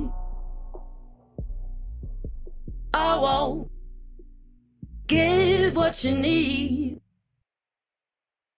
And when the winter rolls in, I will send you all the rest of my love. And when the winter rolls in, I will send you all the rest of my love.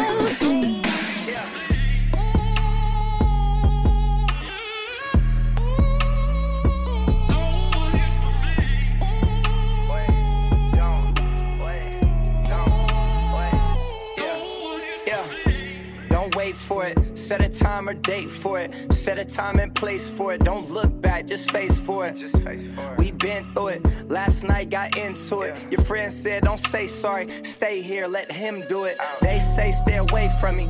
They still have hate for yeah. me. They said, "Keep doing you. Don't think about me. Don't pray for me." Don't pray for me. Know the deal? Do your research and a case study. And a case study. All he do is cheat. At least he did that faithfully. Go yeah. now. Don't wait for me. Don't wait for me. I won't. I won't. Give what you need. I can never do that. And when the winter rolls in, I will send you all the rest of my love. And when the winter rolls in, I will send you all the rest of my love.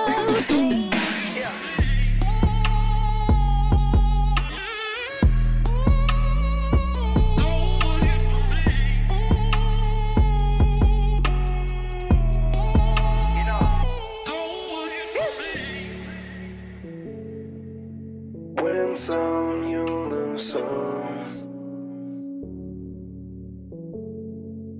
Some things you can't run from. Cause I've been fed up before, down can't get up before. Get up before. One foot let out the door, no clue what I've been doing. What I've been doing. But now I got clarity, no favors, no charity. I know it's weird, but things ain't always what they appear to be. Go now, don't wait for me. I won't give what you need. Okay. And when the winter rolls in, I will send you all the rest of my love. And when the winter rolls in, I will send you all the rest of my love.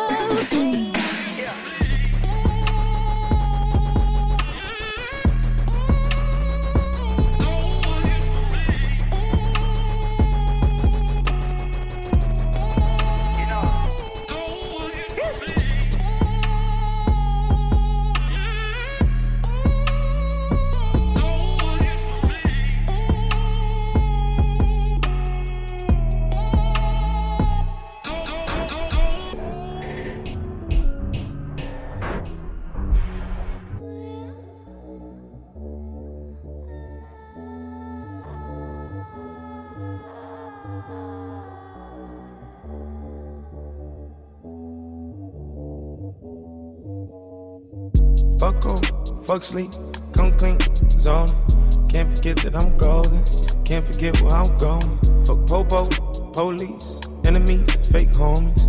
Can't forget that I'm a O G, better act like you know it. Blunt smoke, smoke weed, codeine, cough. Tell a bitch that I'm awesome, better back the fuck up off. Coco, Celine. Tiffany, she flossy. Ain't concerned with who bought these. Can't forget that she bossy. When y'all was buying surfboards trying to ride the wave, I was cooking up another fucking tidal wave. Had to get entitled motherfuckers out the way. Had to take another title, sorry for the wait. Barely ever took a break on fashion like my time. Need more hours in the day. I apologize if I'm late. Tap the vein. Whoa, barely look like I'm awake. Darker shades, bluer veins, bluer money in the bank. Fuck off, fuck sleep, come clean, zone. Can't forget that I'm golden. Can't forget where I'm going. Fuck popo, police.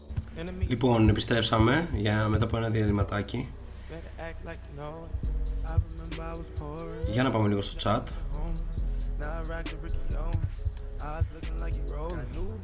Ε, αναφέρεται ο Σπάιντα Μίτσελ, για να δούμε αν είναι στο top δέκα της επόμενης δεκαετίας. Νομίζω λίγο υπερβολικό. Εκεί για μένα. Δεν είναι καν στο top δέκα αυτής. Ε, τώρα είναι είκοσι τρία ο Μίτσελ, όσο είναι, κάπου εκεί, είκοσι δύο. Λίγο δύσκολο νομίζω αυτό το να είναι τόσο dominant. Ε, για να δούμε. Από Space Jam περιμένουμε τον Bugs Bunny σαν άλλο τζέι αρ Smith, να μην ξέρει το σκορ και να του φωνάζει ο LeBron, λέει ο Bellman. Υπέροχο. Okay. Φίλε, θα είναι τέλειο αυτό το σενάριο. Λοιπόν, δάσκαλος, γνώμη για LaMelo Ball στο draft. Ε, έχουμε γράψει και στο Shot Clock το αναλυτικό scouting report ε, του, του LaMelo Ball. Ο LaMelo Ball είναι ένας παίκτης που είναι κατά πάσα πιθανότητα ο καλύτερος παίκτης, ο, ο καλύτερος μπασκεμπολίστας του φετινού draft ε, και ο παίκτης που αντιλαμβάνεται καλύτερα από όλους ε, το παιχνίδι. Ωστόσο, επειδή έρχεται από το Chino Hills, ένα, ένα λύκειο που δεν ξέρω κατά πόσο έχετε παρακολουθήσει, κέρδιζε πάρα πολύ εύκολα, έβαζε πάρα πολλούς πόντους, έχει βάλει και σε ένα αγώνα ενενήντα ένα πόντους, δεν ξέρω αν το έχετε δει. ε, terrible ε, πώς το λένε, decision making. Αυτό είναι ένα πράγμα που προσπάθησε να διορθώσει στην Αυστραλία και θα τον δυσκολέψει για τα πρώτα χρόνια της καριέρας του. Συν το γεγονός ότι είναι κάπως κακός σουτέρ, θα είναι ένα, ένα πρόβλημα αυτό για τη Λίγκα. Ωστόσο, από την πρώτη μέρα που μπαίνει στη Λίγκα είναι ήδη elite δημιουργός, τρομερός στο pick and roll ε, και μπορεί να παίξει και πολύ καλή άμυνα εφόσον το θέλει. Δηλαδή έχει πολλά χαρακτηριστικά του Λόνζο, αλλά έχει μεγαλύτερο upside από τον Λόνζο. Ε, εμείς τον δίνουμε στο νούμερο πέντε του φετινού draft. ε, Detroit Pistons σημαίνει αυτό μάλλον, που είναι αρκετά καλό σενάριο και για τον Λόνζο ε, και για τον Λαμέλο. Δηλαδή να πάει σε μια ομάδα που θα του δώσει τα κλειδιά της επόμενης μέρας, που δεν έχει point guard, και να μπορέσει αυτός, έτσι που είναι, είναι λίγο υβρι, υβριδικό, υπάρχει τη λέξη. Ναι, είναι και από τη μία floor general και από την άλλη έχει κάποια scoring instincts, δηλαδή είναι combo guard κατά βάση ο Λαμέλο, αλλά θα τον δούμε στο εν μπι έι περισσότερο στον άσο. Μεγαλύτερο του πλεονέκτημα είναι ότι είναι δίμετρος. Δίμετροι άσοι ψιλοσπανίζουν, δίμετροι άσοι που ξέρουν τέλειο μπάσκετ σπανίζουν ακόμη περισσότερο, και δίμετροι άσοι που ξέρουν τέλειο μπάσκετ και παίζουν τέλειο pick and roll είναι ακόμη πιο σπάνιοι. Οπότε ο LaMelo Ball θα, θα είναι πολύ καθοριστικός για την ομάδα που θα παίξει. Ε, ποιος rapper θα είχε θέσει στο εν μπι έι τώρα έστω και σε βοηθητικό ρόλο? Fan question, Fan question. Ωραίο είναι αυτό. Εγώ, εγώ στηρίζω. Wiz Khalifa λέει ο Slick ως backup του τζέι αρ Smith. Μικρή διαφορά θα έχει. ε, Wiz Khalifa πολύ γυμνασμένος αυτό το διάστημα, αν παρακολουθείτε. Ναι, ναι, κάνει πολλές προπονήσεις box ε... και μετά roll this. ε, τον ε, Κουέβο λέει ο. Ε, ο, ο, δάσκαλος, ο... ο Κουέβο είναι πάρα πολύ καλός στον μπάσκετ. Τώρα εντάξει, ναι, η ερώτηση πες... ξεφεύγει πολύ από τους ε, μπασκετικούς που παρακολουθούν, αλλά ναι, παίζει... άμα βλέπετε All Star Games ε, των ε, το, το famous που παίζουν ε, κατά καιρούς, που παίζουν κάτι Kevin Hart, κάτι Κουέβο, κάτι... Ναι, ναι, ναι. Πολλής λαός, ας πούμε. Έτσι, είναι dominant το Κουέβο εκεί πέρα. Ναι, ναι, ναι, ναι. Επίσης τον έχω δει να κάνει και μερικές προπονήσεις, πούμε, με κάποιο star του εν μπι έι. Ναι, παίζουν pick-up πάρα πολλές ναι, φορές. Ναι, ναι. Τώρα, για, εντάξει, τώρα γιατί αυτοί θα δεχθούν στην προπόνηση του Κουέβο, μάλλον επειδή έχει πολλά λεφτά. Αλλά είναι ένα μουσικό όνομα. Αλλά αντίστροφα πάει. Ποιοι εν μπι έι-ers είναι καλοί rapper? Αυτό είναι το... Ναι, ένα ερώτημα που απασχολεί. Ας πούμε, πολλοί θα άκουσαν του, του Aaron Gordon, το, το Diss στο Wade. Ε, πολύ pop ο Aaron Gordon. Εντάξει, ο Aaron Gordon δεν, δεν μπορεί να το βγάλει το... Ναι. Ε, ενώ αντίθετα, ας πούμε, άκουσα Andre Drummond. Πολύ καλός. Όντως. Πολύ καλός, φίλε. Στο... Και, και ο ίδιος μιλάει και λέει ότι δεν κάνω ούτε new school ούτε old school hip hop. Ε, εγώ αυτό που κάνω είναι alternative, alternative. Όχι, αλλά το φτύνει πολύ καλά, φίλε. Το κάνει και με άποψη. Ναι, ναι, ναι, ναι. Και ωραία. Έχει και ένα ε, πολύ ωραίο στίχο που λέει Boston ε, made me. Μάλλον από τη Βοστόνη, υποθέτω. But Detroit pay me. Και κάνει πολύ, πολύ ωραίο στίχο. Ε, αν βάζουμε μέσα και Lillard δεν υπάρχει σύγκριση. Ε, ο Lillard είναι κανονικός. Ο, ο, ο Dame Dolla ξεφεύγει από τον Damian Lillard σαν logo και σαν ε, brand name. Έτσι. Και είναι το δικό του. Ο Lillard είναι κανονικός rapper, εγώ τον ακούω δηλαδή. Αυτό και όπως το... έχουμε ξαναπεί, το Shot Clock είναι από το τραγούδι του Lillard. Έτσι, έτσι. Επίσης ο Ron Artest ήταν πολύ τίμιος παλιά. Και χιντάκι. Ο Ron Artest το έχει αλλάξει το όνομά του σε Meta World Peace. Και το ξανάλλαξε, όπως μας έμαθε ο Slick πολύ πρόσφατα, και το έκανε Panda Lover, Panda. Νομίζω. ε, hint για Ron Artest, έχει κάνει συνεργασία με τους active member. Αυτό το ήξερα. Δεν είναι... Απίστευτο, όπου είναι, ε, ξέρω εγώ, ο μπι ντι Fox μου έχει κάνει ένα πολύ βαρετό beat. Και είναι εκεί στα στενά, δεν ξέρω που μένει τώρα, στο πέραμα, μένει ο Billy Fox, είναι για το πέραμα λέει. Yeah. Οπότε ας υποθέσουμε ότι είναι εκεί. Ε, και χώνει ο Ron Artest. Και γιατί τα έσπασαν τελικά? Τα έσπασαν γιατί ο Ron Artest τελικά έκανε μια συνεργασία με το πενήντα Cent και ο μπι ντι Foxmoor του έστειλε ότι οι συνεργασίες με αυτούς και με εμάς δεν παίζουν. Είσαι με μας και το low bap, ξέρω εγώ, κίνημα. Το οποίο ποιοι είναι το low bap κίνημα, δεν ξέρω. Ε, ή θα είσαι με αυτούς, δείχνοντας το πενήντα Cent. Οπότε κάπου εκεί ο Ron Artest είπε: OK, θα πάμε το πενήντα Cent. Αφού δεν τον έδινε και όλα, εντάξει, όλα καλά. Δεν ξέρω, πραγματικά. Α, και το ξανάλλαξε, λέει ο Slick, Meta Ford Artist. Τι υπέροχος ρε φίλε. Ναι, με το βίντεο κλιπ του Ron Artest είναι το Φύλακας Άγγελος, νομίζω. Πατήστε Ron Artest, ωραίο τραγουδάκι είναι. Και είναι ο Ron Artest γυμνός, από πάνω, ιδρωμένος φουλ, έτσι υπερβολικά γυμνασμένος, και κάνει τα σουτάκια του. Πολύ ωραίο τραγούδι όμως του Ron Artest είναι το Champions, που το έχει γράψει αφού πήρε το πρωτάθλημα με τους Lakers και είναι cover track στο εν μπι έι two K eleven. Και είναι πολύ ωραίο κομματάκι του Ron Artest. Ε... Ο Νεν Λόκο λέει τα γηπεδάκια στα δηληστήρια στο πέραμα είναι μυθικά. Το έκανε, το είχε κάνει και ο Τάρλατς. Ε... Θεωρείται ότι το είκοσι τοις εκατό αυτό που έκαναν ο Kobe Bryant και ο Michael Jordan οφείλεται στο Phil Jackson. Πολύ ωραίο θέμα, να το πιάσουμε σε λίγο, να συνεχίσουμε λίγο το θέμα. Ναι, γιατί κρατάμε το δάσκαλο σε λίγο. Είναι τέλειο πολύ... αυτό που γίνεται με το chat σήμερα. Απλά πολύ... έχουμε λίγο ναι. χάσει και εμείς το, το ρυθμό. Λοιπόν, οπότε, πολύ ωραίο ερώτηση. Την, την κρατάμε. Ε, λοιπόν, όσοι εσείς γράφετε και για το Space Jam, άμα θέλετε κτλ. Ε, λοιπόν, να πάμε Last Dance. Πάμε. Είναι το αφήσουμε για το τέλος. Όχι, εγώ λέω να πάμε τώρα που είμαστε ζεστοί. Ωραία, ωραία. Τώρα που έχουμε πολλά νεύρα. Ωραία. Και θα, θα προσπαθήσουμε να ενσωματώσουμε την ερώτηση του δάσκαλου στο... γίνεται, γίνεται. Σε αυτό το κομμάτι. Λοιπόν, take aways από, το, από τα seven and eight episodes of Last Dance. Νούμερο πέντε. Ήταν καλό στο baseball. Τώρα βγαίνουν κάποιοι και λένε ότι ήταν όντως καλός στο baseball, ότι είχε potential, αλλά απλά ήθελε χρόνο. Εντάξει, Νούμερο, λίγο έχει ξεφύγει αυτή η κουβέντα. Βασικά, ε, λίγο ερώτηση πριν από αυτό. Ανέτεια. Πώς παίζετε το baseball? Είναι το μοναδικό άθλημα που... Ο, ρε φίλε, δεν μπορώ να καταλάβω πώς παίζετε.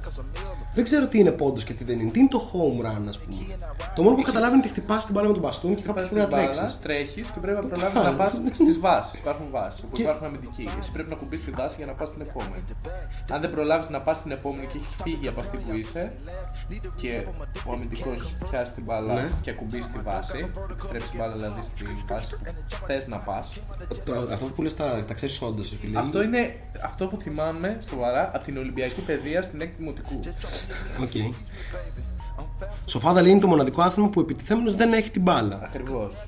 Η μπάλα okay. φεύγει με τον μπαστούνι. Οι αμυντικοί προσπαθούν να την κάνουν recover okay. και να τη στείλουν στη βάση στην οποία πάει, προσπαθεί να πάει ο επιτιθέμενος εκείνη τη στιγμή. Οκ, okay. θα κάνουμε ένα σπεσιαλάκι τότε κάποια μέρα για. Ναι, απίστευτες γνώσεις πραγματικά. ε, για, το, για το baseball. Δηλαδή, ενώ το N B A ας πούμε, και το N F L τα παρακολουθώ πολύ καλά, το N B A δεν το συζητάμε. Και το N F L όμως μια Κυριακή βάζω να δω ένα ματσάκι, και είναι ωραίο. Και σιγά σιγά έχω μάθει και πράγματα. Το M L B δεν μπορώ με τίποτα. Τέλος πάντων, πάμε λίγο. Αυτό που ξέρω όμως σίγουρα είναι το εξής. Ότι παίζει Major League Baseball και Minor League Baseball στα πρότυπα του N B A και N B A G League. Περίπου. Λοιπόν, μάλλον. Ο Jordan είναι ένας παίχτης που έπαιζε. Ναι, περίπου, προφανώς. Ήταν ένας παίκτης που έπεσε στη Minor League και το The Last Dance πάει να μας πείσει ότι τελικά θα γινόταν Goat. Όχι μάγκες, όχι. Λόγω σας αν... Ε, έχει παρατραβήξει η φάση. Ε, ναι. Δηλαδή, α, άμα γραφότανε τώρα τα επεισόδια, πιστεύω και ο κόσμος λίγο έχει αρχίσει να το νιώθει ότι όλο αυτό το χτίσιμο, το, το πώς πλασάρανε τη φάση με τον τζόγο και μετά το... πώς πλασάρανε την κατάσταση με το baseball. Κατανοητό το ότι μπορεί ο άνθρωπος να θέλει να το κάνει γιατί το είχε ας πούμε με τον πατέρα του. Ναι, μεράκι ρε παιδί μου. Και, και, και, και χάνε το πατέρα του και όλα αυτή η φάση. Και ένας άνθρωπος... ήθελε και το ρεπό από όλη τη δημοσιότητα. Δεν σταμάτησε βέβαια, πήγαινε να κάνει προπόνηση και σε δύο χιλιάδες δημοσιογράφους φωτογραφίες, αλλά τους είχε σε απόσταση εκατό μέτρων και δεν τον ένοιαζε. Οκ. Okay. Ναι, ναι. Ε, Αλλά δεν μπορώ όλο αυτό και ειδικά κάτι συνεντέξεις που ακολουθούν μετά από αμερικάνικα δημοσιογραφικά site του στυλ ο Τάδε είπε ότι ο Τζόρνταν συνέχιζε για δύο χρόνια ακόμα θα έπαιζε στη Major League και ναι, ναι. εντάξει μπορεί να μην ήταν elite αλλά θα ήταν πολύ καλός, είσαι πολύ καλή ομάδα και χίλια δύο, εντάξει δεν έχουν αξία καν. Αυτό που πιστεύω εγώ όντως, όντως το πιστεύω, είναι ότι ήθελε να πάρει το διάλειμμα του ρε φίλε γιατί η δημοσιότητα του Jordan ήταν μεγαλύτερη και από το παιχνίδι του. Έτσι, δηλαδή όπου πήγαινε, αυτό δηλαδή που γίνεται, που πάει να παίξει baseball και γίνεται χαμός από κάτω, είναι όντως εντυπωσιακό και δύσκολο να το διαχειριστεί ένας άνθρωπος έτσι. Ε, ωστόσο, επίσης πιστεύω full αυτό για το work ethic. Όντως πιστεύω ότι πήγαινε full, προπονούνταν κτλ. Αλλά πιστεύω ότι. Ότι αν έπαιζε πολλά χρόνια θα γινόταν ο καλύτερος που μπορούσε να γίνει. Μπορεί. Ισχύει, μάλλον. Ναι, ναι, ναι, ναι. Αλλά αυτό το έπαιξε τρεις μήνες και ξαφνικά κατάλαβαν ότι θα μπορούσε να είναι και καλός. Ε, όχι, ρε φίλε. Τέλος πάντων, ας πούμε. Το λέμε βέβαια χωρίς να είμαστε και γνώστοι του αθλήματος. Απλά θεωρούμε ότι δεν έχει αξία σε αυτή τη φάση. Δηλαδή ναι, υποτίθεται ναι. το, το ντοκιμαντέρ λέγεται Last Dance και ακόμη να δούμε Last Dance έτσι. Θα το δούμε τώρα πιστεύω αυτό. Hey, και και ναι, δεν έχει κι άλλο. Ναι. Εμένα δεν μου αρέσουν στο ντοκιμαντέρ τα πισωγυρίσματα. Βασικά καταλαβαίνω γιατί τα κάνει, αλλά χθες ας πούμε συζητούσα και με τον αδερφό μου και μου λέει ε, ρε φίλε τα πισωγυρίσματα δεν μπορώ. Προσπαθεί να χτίσει ναι. αυτό το οποίο ήθελε ο Τζόρνταν να αποδώσει σε αυτό το ντοκιμαντέρ όταν τέλει πήρε την απόφαση να το κάνει. Και μια ωραιοποίηση κατάστασης και λίγο να φτιάξει και εικόνα γιατί η αλήθεια είναι ότι εντάξει ε, ιστορία στο μπάσκετ όλα αυτά ε, ιστορία εξωμπασκετικά από την άποψη επιχειρηματικότητας υπάρχει και τα τελευταία χρόνια οι συζητήσεις που γίνονται για τον Τζόρνταν στα μίντια είναι κατά βάση για το πόσο κακός είναι στο Σάρλοτ Χόρνετς. Ναι, ισχύει. Ισχύει κάτι δηλώσεις του αναδιαστήματα όπως ας πούμε το I love Steph Curry, but he's not a Hall of Famer. Έλα ρε Jordan, ο καλύτερος σουτέρ όλων των εποχών με τρία πρωταθλήματα και δύο εμ βι πι, το ένα ομόφωνα δεν είναι, δεν είναι Hall of Famer. Έλα ρε φίλε. Λοιπόν, ε, τέταρτο, επιστροφή και αποκλεισμός από τα play-off. Αυτές τις ιστορίες εμείς που ήμασταν και πάρα πολύ μικροί τότε, κάποιοι από εμάς δεν τις ξέρουμε και πολύ καλά. Εγώ δεν ήξερα ότι το σαράντα πέντε ας πούμε το άλλαξε κατά τη διάρκεια της σειράς. Επειδή είπε ο άλλος ο Τσάκαλος, ποιος ήταν, είπε, ε, forty-five is different than twenty-three. Ε, αυτό που βέβαια που μου κάνει μεγάλη εντύπωση είναι ότι όντως ο Jordan ψάχνει τρόπους μονίμως να, να νευριάσει με τον, με τον αντίπαλό του για να... Ψάχνει motivation. Ναι, δηλαδή δημιουργεί έχει, ιστορίες έχει, που δεν υπάρχουν, είναι τρομακτικό. Ναι, έχει στο The Ringer ε, ποιους παίχτες θα μισούσε σήμερα ο Michael Jordan και γιατί. Και λέει διάβρωσο, λέει ο LeBron να πειλεί το legacy μου. Yeah. Γιάννης Αντετοκούνμπο, δεν προπονείται με τους άλλους, φαίνεται διαφορετικός το... ε, και φτάνει στον, στο Steph Curry και λέει δεν έχει κάνει τίποτα, απλά μου τους πάει, σουτάρει πολύ μακριά. Και μετά φτάνει στον Bobby Portis, το συγκεκριμένο άρθρο, και λέει έχει δείρει ε, συμπαίκτη του, τον θέλω. ε, ναι. Παρ' όλα αυτά, ε, μετά μπαίνουμε στην ιστορική σεζόν με τις εβδομήντα δύο νίκες, που εκεί πέρα παίζει η φάση απόλυτο μπάσκετ, όπως περιγράφεται, και εκεί όντως παίζει μια αλήθεια. Ε, ναι. Έτσι. Και είναι εντυπωσιακό αυτό με τις εβδομήντα δύο νίκες, γιατί ε, εβδομήντα δύο νίκες δεν σημαίνουν τίποτα άμα δεν πάρεις το πρωτάθλημα, όπως έπαθαν οι Warriors, έτσι, που χάλασε την μπουγάδα ο LeBron James. Ε, αλλά φαίνεται να είναι μια πραγματικά φοβερή ατμόσφαιρα τη σεζόν των εβδομήντα δύο νικών και, το, και εκεί το ντοκιμαντέρ το περιγράφει πολύ καλά. Έτσι. Ναι, στο δίνει. Ναι, ναι, ναι. Στο δίνει όλο αυτό το hype. Βασικά, νομίζω το ντοκιμαντέρ μας δίνει τέλεια τις καλές στιγμές και απλά μας χαλάει τις κακές στιγμές. Δηλαδή, τις δώσουν... ωραιοποιεί. Ναι, ναι, ναι. Χάρη της εικόνας του Τζόρνταν.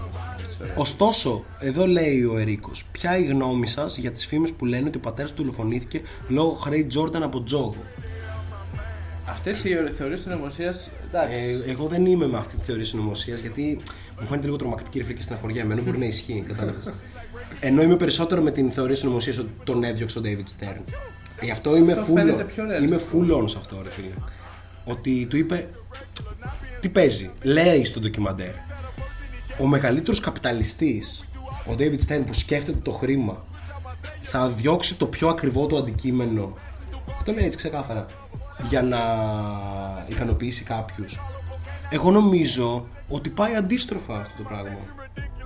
Ε, ότι επειδή ακριβώς το πιο ακριβό asset του N B A υπάρχει υπόνοια ότι μήπως και αρχίσει να τζογάρει τους αγώνες του, για να μην μπούμε σε αυτή τη διαδικασία τον, τον κικάρουμε για λίγο. Δεν ξέρω. Ε, δηλαδή ο Jordan αφήνει από την πρώτη συνέντευξη τύπου αποχώρησής του αφήνει με αυτό το ενδεχόμενο να επιστρέψει. Ναι.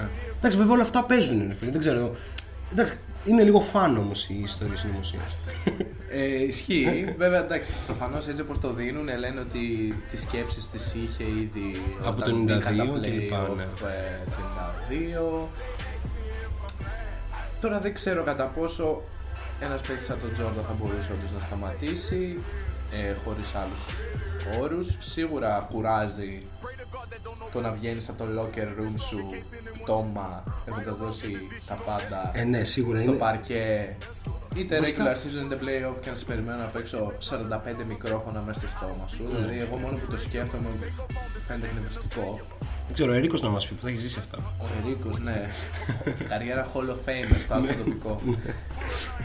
ε...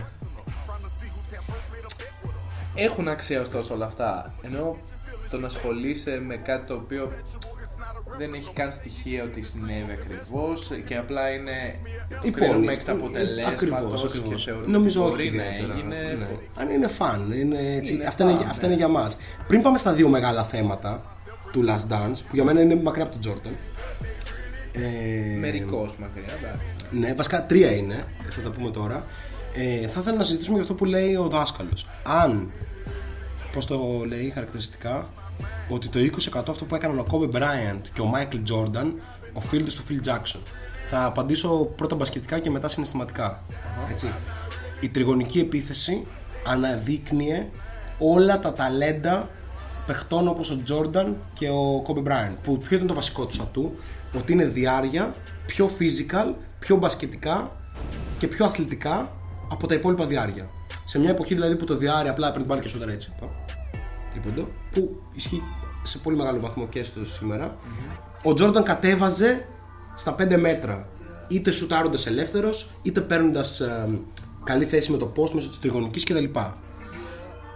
Ε, δεν ξέρω τώρα τι ποσοστό οφείλεται στο Phil Jackson ή στον Dex Winter ή στην τριγωνική, αλλά θεωρώ ότι ήταν πολύ δοσμένοι στις συνθήκες και θεωρώ ότι είναι και λίγο ψέμα αυτό που λένε ότι ο Jordan τα έκανε μόνος του, γιατί ο Jordan ήταν με τον Scottie Pippen που είναι all time great, έτσι, ήταν με τον Horace Grant ο οποίος γενικά περνάει λίγο στα ψηλά, αλλά έχει τέσσερα δαχτυλιδάκια. Τέσσερα δαχτυλιδάκια, όχι μόνο αυτό. Έχει και συμμετοχή σε All Star. Mm-hmm. Δεν ήταν. Ο Horace Grant δηλαδή ήταν βασικούρα βασικούρα. Ναι. Δεν ήταν ρολίστας. Πήγε και... στο Ορλάντο σαν πρώτος παίκτης σε εκείνη τη φάση. Ενώ έπαιζε ο Σακίλ στο Ορλάντο. Εντάξει, ναι, νεαρός Σακίλ. Δεν έχει σημασία. Έτσι.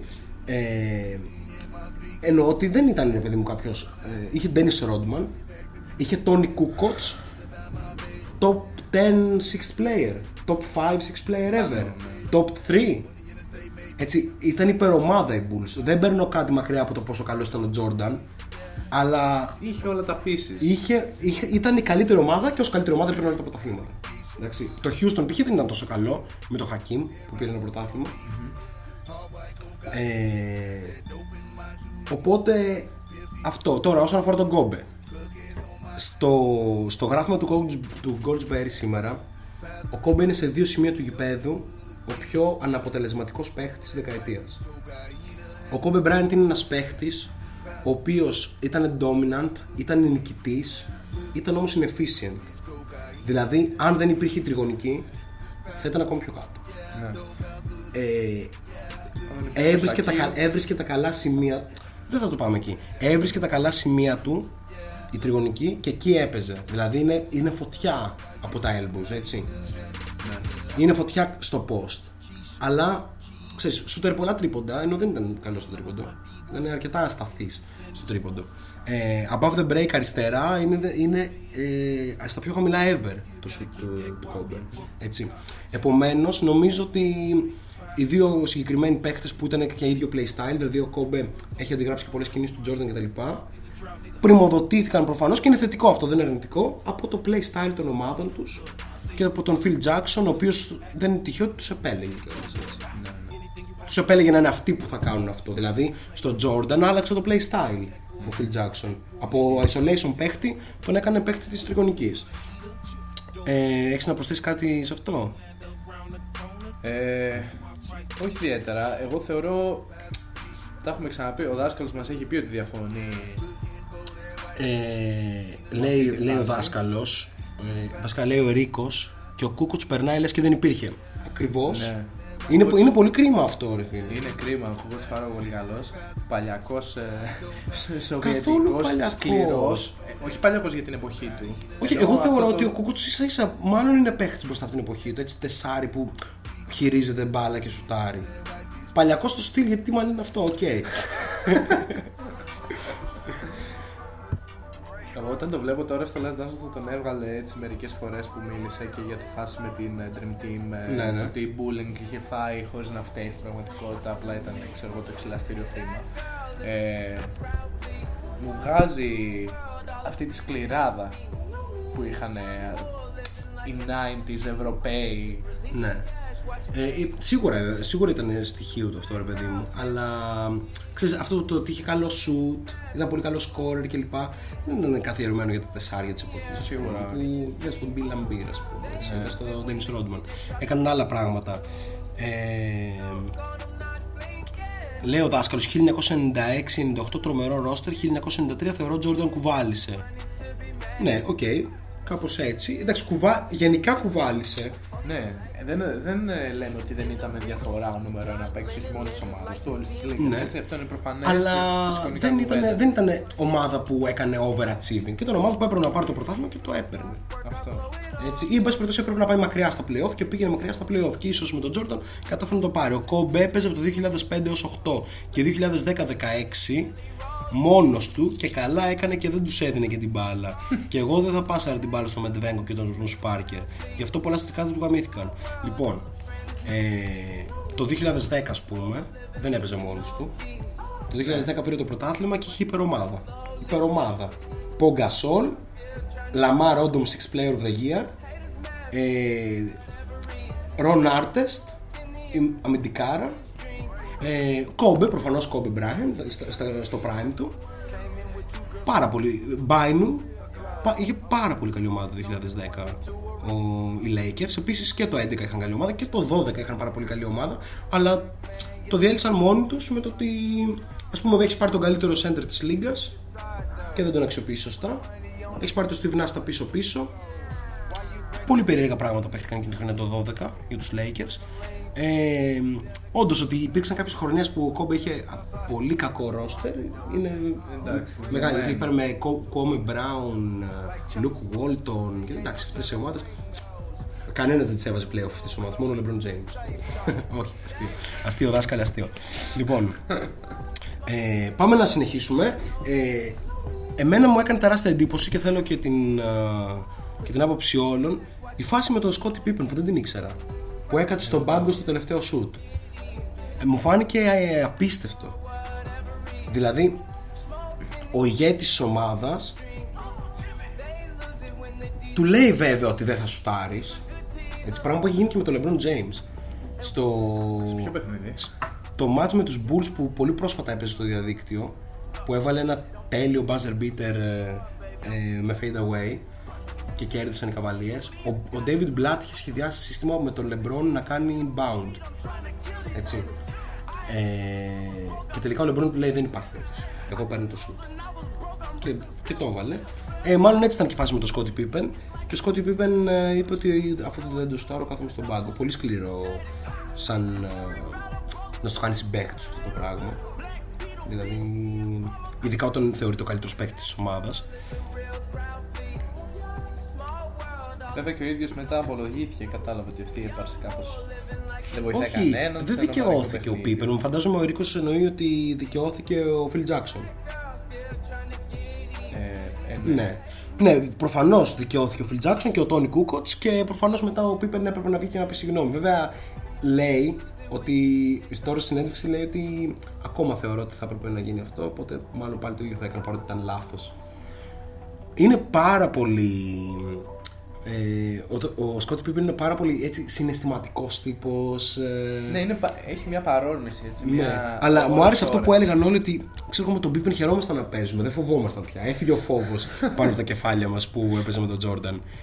Που ήταν ένα πολύ χαρακτηριστικό. Και τώρα πάμε σε ένα. Α, βασικά ας πούμε και για τον Γκάρι Πέιτον. Με κρέβησε πάρα πολύ αυτό το κομμάτι. Ε, ναι. Εδώ, βασικά εδώ έρχονται όλα μου τα νεύρα από αυτό το, ε, το τελευταίο επεισόδιο. Γκάρι... Εγώ δεν πιστεύω ότι ο Γκάρι Πέιτον σταμάτησε μόνος τον Τζόρνταν. Έτσι.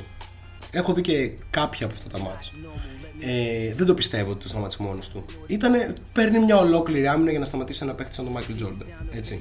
Αλλά ρε φίλε, δεν, δεν είναι δυνατόν ο Jordan να γελάει. Mm. Δεν γίνεται να γελάζει. Σου έπαιζε πάρα πολύ καλή άμυνα ένας με έναν. Και στο ένας με έναν δηλαδή. Κοίταξε, οδήγησε όλη η ομάδα να σουτάρει στο τριάντα έξι τοις εκατό. Οκ, okay, δέχομαι το ότι. Πόσο, ε? ε, έντεκα τοις εκατό τρίποντο. έντεκα τοις εκατό από τριάντα πέντε τοις εκατό. Ε... Επομένως, νομίζω ότι είναι κάπως πολύ άδικο και για τους αντιπάλους να μην δίνεις ένα respect μετά από τόσα χρόνια. Δεν είναι. Εννοείται, εννοείται. Εντάξει, δεν νομίζω ότι έχουμε να σχολιάσουμε πάρα πολλά πάνω σε αυτό. Πολλοί λένε ότι εντάξει, ήταν τρία μηδέν το σκορ και ο Τζόρνταν χαλάρωσε. Εντάξει, δεν υπάρχει πάντα μια δικαιολογία για τον Τζόρνταν δεν παίζει καλά, γιατί είναι άνθρωπος. Ε, έτσι. Το LeBron το σταυρώνουμε, ας πούμε, όταν δεν παίζει καλά. Ναι, μωρέ, μην πάμε πάλι εκεί τη σύγκριση. Όχι, ας μην την πάμε. Απλά λέω ε, το τότε με το σήμερα, ας πούμε. Ναι. Μια, μια σύγκριση. Λοιπόν, ε, φιλάκια στον Ερίκο, τον Μπούτι στο επόμενο. Θα, θα, θα το προσπαθήσουμε. Θα το επιχειρήσουμε. Θα το, κάνουμε, το θα το κάνουμε και με τέτοιο. Με live, video podcast. Λοιπόν, ε, ωραία, πάμε στο, στο τελευταίο ας πούμε κομμάτι και αυτό είναι κάτι που μπορούμε να συζητήσουμε. Είναι αν ε, ο Steve Kerr είναι Hall of Famer, όχι σαν παίχτης, αλλά η συνολική του καριέρα. Εγώ απαντάω σε αυτό ναι. Εννοείται. Πρωταθλήματα σαν παίχτης, πρωταθλήματα σαν προπονητής, ε, πολύ καλός σουτέρ σαν παίχτης κτλ. Πανέξυπνος άνθρωπος γενικά, φαίνεται ότι είναι πανέξυπνος ο φίλος του. Και το, το Warriors Basketball τι είπες στην ουσία? Πήρε την τριγωνική που ήταν η επίθεση η μία που έπαιξε και η motion offense που ήταν η άλλη επίθεση που έπαιξε στους Spurs και παπ, τα πάντρεψε τέλεια και είδαμε αυτό το αριστούργημα των Warriors που διέλυε τους πάντες για τόσο καιρό, ας πούμε, και μετά απλά έβαλε και τον Kevin Durant έτσι εξτραδάκι γιατί εντάξει, και κανείς δεν περισσεύει. Δεν ξέρω, πείτε παιδιά αν θεωρείτε ότι είναι Hall of Famer ο Steve Kerr. Εμείς απαντάμε ναι σε αυτό. Μικρό διαλυματάκι και επιστρέφουμε για το τελευταίο μισάωρο.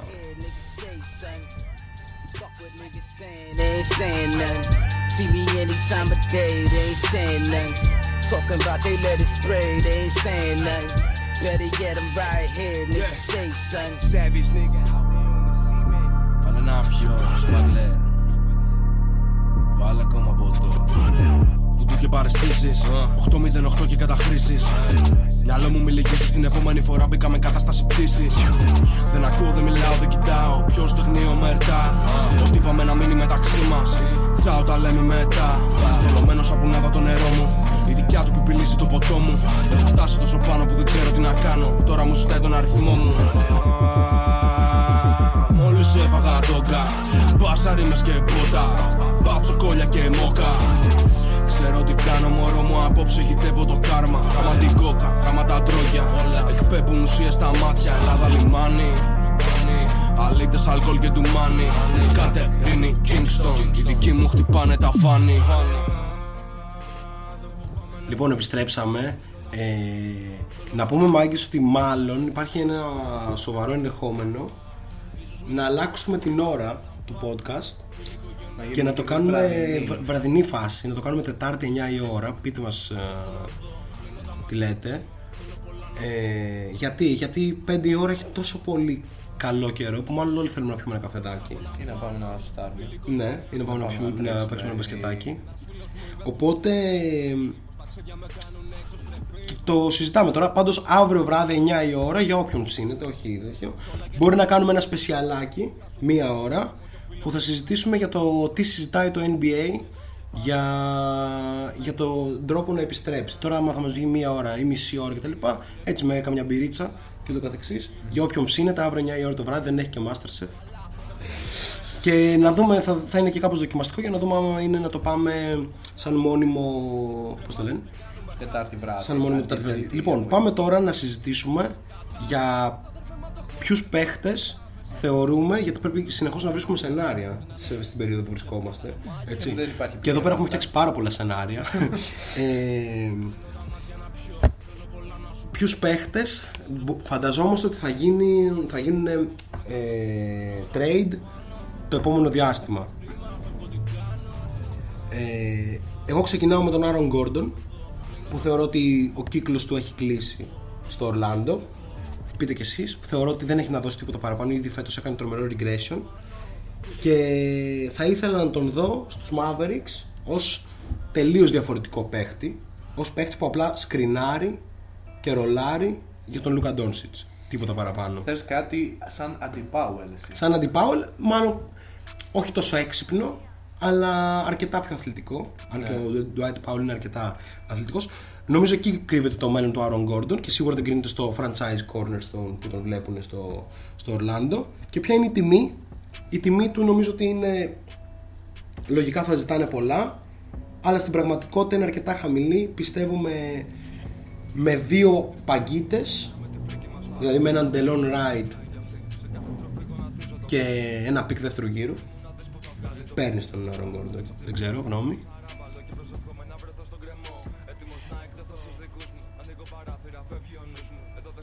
Πείτε μας κι εσείς. Ε, εμένα άποψή μου είναι ότι ο Aaron Gordon είναι καλός ντάγκερ. Ναι, οκ, οκ. Σαν παίκτης έχω πολλά ερωτηματικά. Έχω πολλά ερωτηματικά γιατί νιώθω ότι δεν φυτάρει σε καμία θέση πολύ καλά. Και δεν, και δεν είναι και συγκεντρωμένος σε, σε τίποτα που θα κάνει καλά. Δηλαδή, γιατί να παίρνει mid-range σου το, ο Aaron Gordon. Είναι, με, είναι κάτω του μετρίου σουτέρ γενικά. Ναι, ναι, ναι, ναι. Άρα, αν δεν δώσει χρόνο να βελτιώσει αυτό το πράγμα, ε, θα βρεθεί να πηγαινο, έρχεται σε κάποιο πάγκο μιας ομάδας κάτω του μετρίου, ναι, σαν το Ορλάντο. Σε, σε πάγκο δεν νομίζω, ε, με την έννοια ότι είναι πολύ αθλητικός και πολύ δυνατός για να παίζει πάγκο, αλλά κα, καταλαβαίνω, ναι, τι θες να πεις. Ε, η μπάλα στα χέρια του δεν θα έλεγα ότι έχει καμία χρησιμότητα, oh, για πολλή σε, ώρα, σε καμία περίπτωση. Δεν το συζητάμε καν. Η αθλητικότητα, τι χαρακτηριστικό είναι, είναι χαρακτηριστικό ε, ειδικά με αυτό το κορμί, το οποίο θα σου φέρει rebound, θα σου φέρει καλό transition, θα σου φέρει καλό follow στο pick, καλό pick αρχικά, ε, και επίσης όλοι αυτοί είναι εκρηκτικός, το έχεις, ναι, ναι, είναι εκρηκτικός. Ο Πάουελ είναι πιο αργός, ας πούμε, σε σχέση με τον Γκόρντον που είναι υπεραθλητικό κτήνος, προφανώς. Για αυτούς τους παίκτες, όσο έχουν πάρει απόφαση ότι αυτό που κάνουν καλά είναι αυτό, η Λίγκα έχει θέσει πάντα. Ακριβώς, ειδικά στα χρόνια που έρχονται μπροστά μας. Εννοείται. Έτσι. Δηλαδή, δεν μπορώ να καταλάβω γιατί ο Άρον Γκόρντον δεν μπορεί να γίνει σαν τον Πλήτ Καπέλα και πρέπει να κάνει όλα τα υπόλοιπα. Ε, έτσι, γιατί... σχετικά undersized, αλλά υπεραθλητικός. Γιατί και άμυνα μπορεί να παίξει προφανώς. Ναι, ναι. Είναι κάπως έτσι το σύνδρομο των μικρών ομάδων που κάπως. Ένας παίκτης που δεν είναι και για τόσο star, θέλει να είναι star, αλλά τελικά βάζει δεκατρία πόντους μέσα ώρα. Δεν βάζει καν, με, ενώ star με κακά ποσοστά, δεν είναι καν volume shooter, ας πούμε, όπως μπορεί να είναι άλλοι παίκτες. Ναι. Τέλος πάντων, συνεχίζουμε. Al Horford, σίγουρα, σίγουρο trade. Σιγουράκι. Ναι. Η τιμή πιστεύω είναι χαμηλή. Είναι επίσης ένας ρολίστας, βαριά και ένα πικ, γιατί η ηλικία έχει περάσει και το συμβόλαιο είναι τεράστιο. Και... νομίζω ότι οι Warriors θα ενδιαφέρονταν για κάτι τέτοιο. Οι Warriors, να δούμε τι θα πρωτοπάρουν, δεν ξέρω. Έχουν τρεις φορές το salary cap άλλων ομάδων. Ναι, οι Warriors είναι η ομάδα που ανοίγει τις ακτίνες παντού και παίρνει, νομίζω είναι και πιο εύκολο να τους πάρει τους παίκτες, επειδή όλοι οι παίκτες θέλουν να πάνε να παίξουν στους Warriors. Επομένως νομίζω ότι, δεν ξέρω, πού άλλο θα μπορούσε να πάει ο Al Horford. Α, στους Bucks. Καλή επιλογή του Bucks. Καλή επιλογή. Αν και δεν ξέρω αν έχουν cap space. Εντάξει, ας, ας ε, αφήσουμε λίγο το cap space. Δεν τους απασχολεί το cap space. Ναι, αυτό δεν ξέρω πώς γίνεται. Ε, Σαν Φρανσίσκο ρε φίλε, ξέρω εγώ, πες να είναι πλούσιοι εκεί πέρα. Εντάξει, πλούσιοι. Είναι... δεν ξέρω, δεν, δεν έχω ιδέα. Είναι, είναι η ακτή της Αμερικής που ανθίζει περισσότερο, ας πούμε. Οκ, okay, οκ. Okay. Αυτό το ξέρεις εσύ. Ε, ναι, ο Al Horford σίγουρα είναι χρήσιμος σε οποιαδήποτε ομάδα εκτός από τους Sixers, που κουτουλάει πάνω στον Embiid και στο Simmons και χτυπάνε ο ένας πάνω στον άλλον.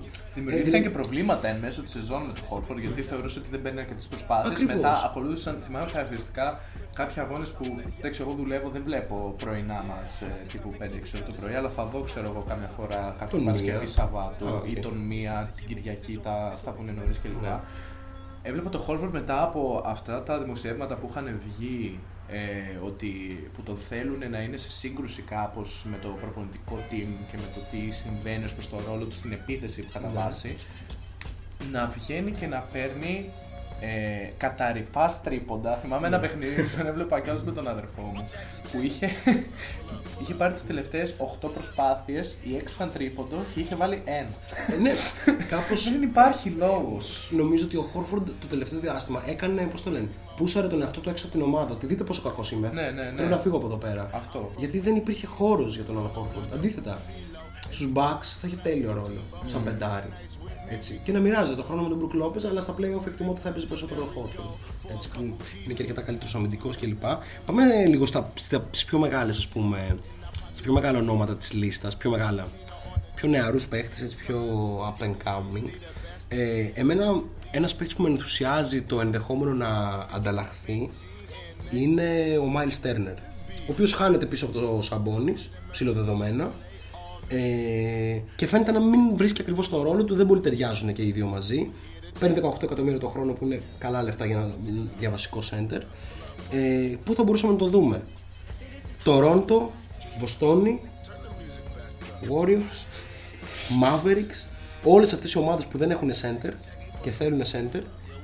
Carry protector, πολύ βασικό. Ε, βασικά ο Miles Turner τα κάνει όλα. Είναι ένας παίκτης, απλά είναι ασταθής, είναι πάρα πολύ ασταθής. Τη μία μέρα μπορεί να σου κάνει είκοσι πέντε δώδεκα με τρία τρίποντα και τρία μπλοκ, και την άλλη μέρα να σου είναι έντεκα έξι και να μην έχεις καταλάβει καν ότι έπαιξε. Πάντα τρία μπλοκ όμως.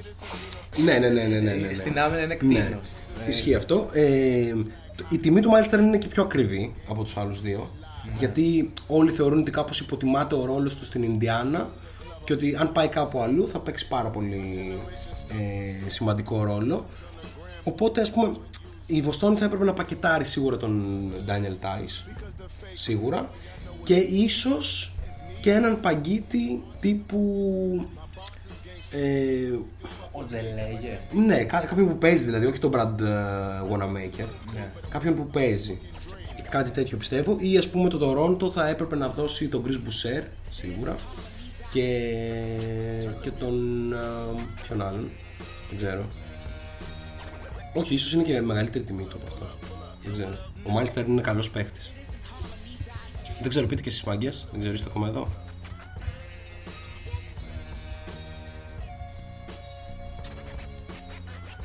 Γεια σας στο High Risk, High Reward. Ποιος να είναι. Λοιπόν, σοφάδα μιας καλής ομάδας, να διορθώσω. Ο Aaron Gordon μπορεί να είναι ο καλύτερος παίχτης μιας ομάδας. Μιας καλής ομάδας. Δεν κατάλαβα. Μπορεί να είναι ο... Α, ε, μας λέει να συμπληρώσουμε. Ποιο... Α. Ας πούμε, θα είναι ο καλύτερος έκτος παίκτης, έβδομος, πέμπτος. Γιατί η ομάδα είναι ο καλύτερος πέμπτος παίκτης. Πιθανό.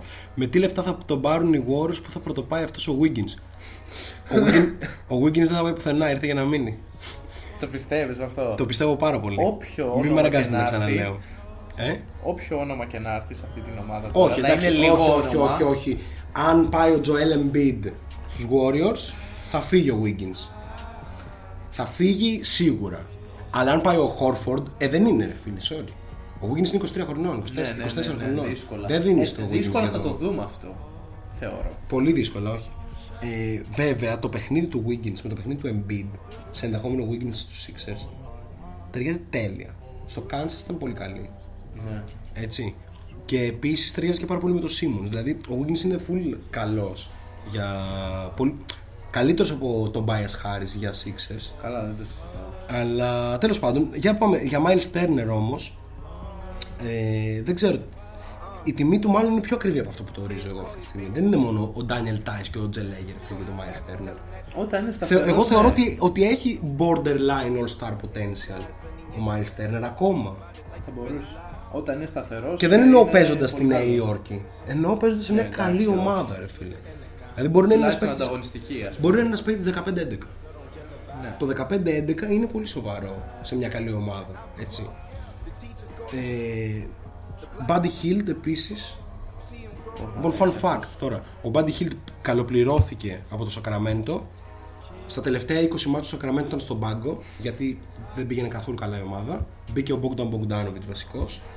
Στα τελευταία είκοσι αυτά μάτς δεκατρία επτά. Το Sacramento. Έτσι. Με τον Bogdanović να ορίεται από την αρχή της σεζόν για το ότι δεν παίζει ναι, βασικό στο πέρα τρομακτικό. Γιατί πολύ απλά είναι καλύτερος παίχτης από τον Buddy Hield. Ναι. Παρότι ο Hield είναι καλός παίχτης, γιατί είναι συνδυασμός σουτέρ και καλό playmaking για σουτέρ. Δηλαδή δεν υπάρχουν πολλοί sharp shooter που να δίνουν τρεις assist στον αγώνα. Ναι. Έτσι. Σε αυτό είναι καλός. Ο, οπότε ο Buddy Hield ε, νομίζω ότι δεδομένα δεν θα μείνει εκεί πέρα. Το Sacramento που βαδίζει αν αρχίσει να διώχνει παίκτης σαν τον Buddy Hield όμως? Ε, το Sacramento αν αρχίσει να διώχνει παίκτης σαν τον Buddy Hield δεν ξέρω που το πας αλλά εγώ θα πω ότι βαδίζει σε καλό δρόμο. Α, σε καλό δρόμο ναι. Λες. Δηλαδή θέλω De'Aaron Fox σίγουρα, που είναι πολύ καλός guard και θα παίξει ρόλο τα επόμενα χρόνια. Δεν το βάλαμε στο top δέκα της επόμενης δεκαετίας, γιατί δεν θα είναι, αλλά, αλλά θέλει ένας καλός παίχτης. Έχεις Bogdan Bogdanović στο δύο που τον θέλεις, έτσι. Έχεις στο τρία ε, το Harrison Barnes που έχουμε αναλύσει και σε προηγούμενο podcast ότι είναι ένας καλός ρολίστας. Ρολίστας, αυτό. Καλός ρολίστας, βασικός έτσι. Και θα εξελιχθεί και τα επόμενα χρόνια ακόμα καλύτερα. Δηλαδή, εγώ βλέπω ότι ο Harrison Barnes σε λίγα χρόνια θα είναι τύπου Trevor Ariza. Δεν θα, δεν θα σκάει την μπάλα καν πλέον. Απλά θα κάνει αυτό και οκ, okay, μπορεί να το κάνει σε κάποια χρόνια. Ε,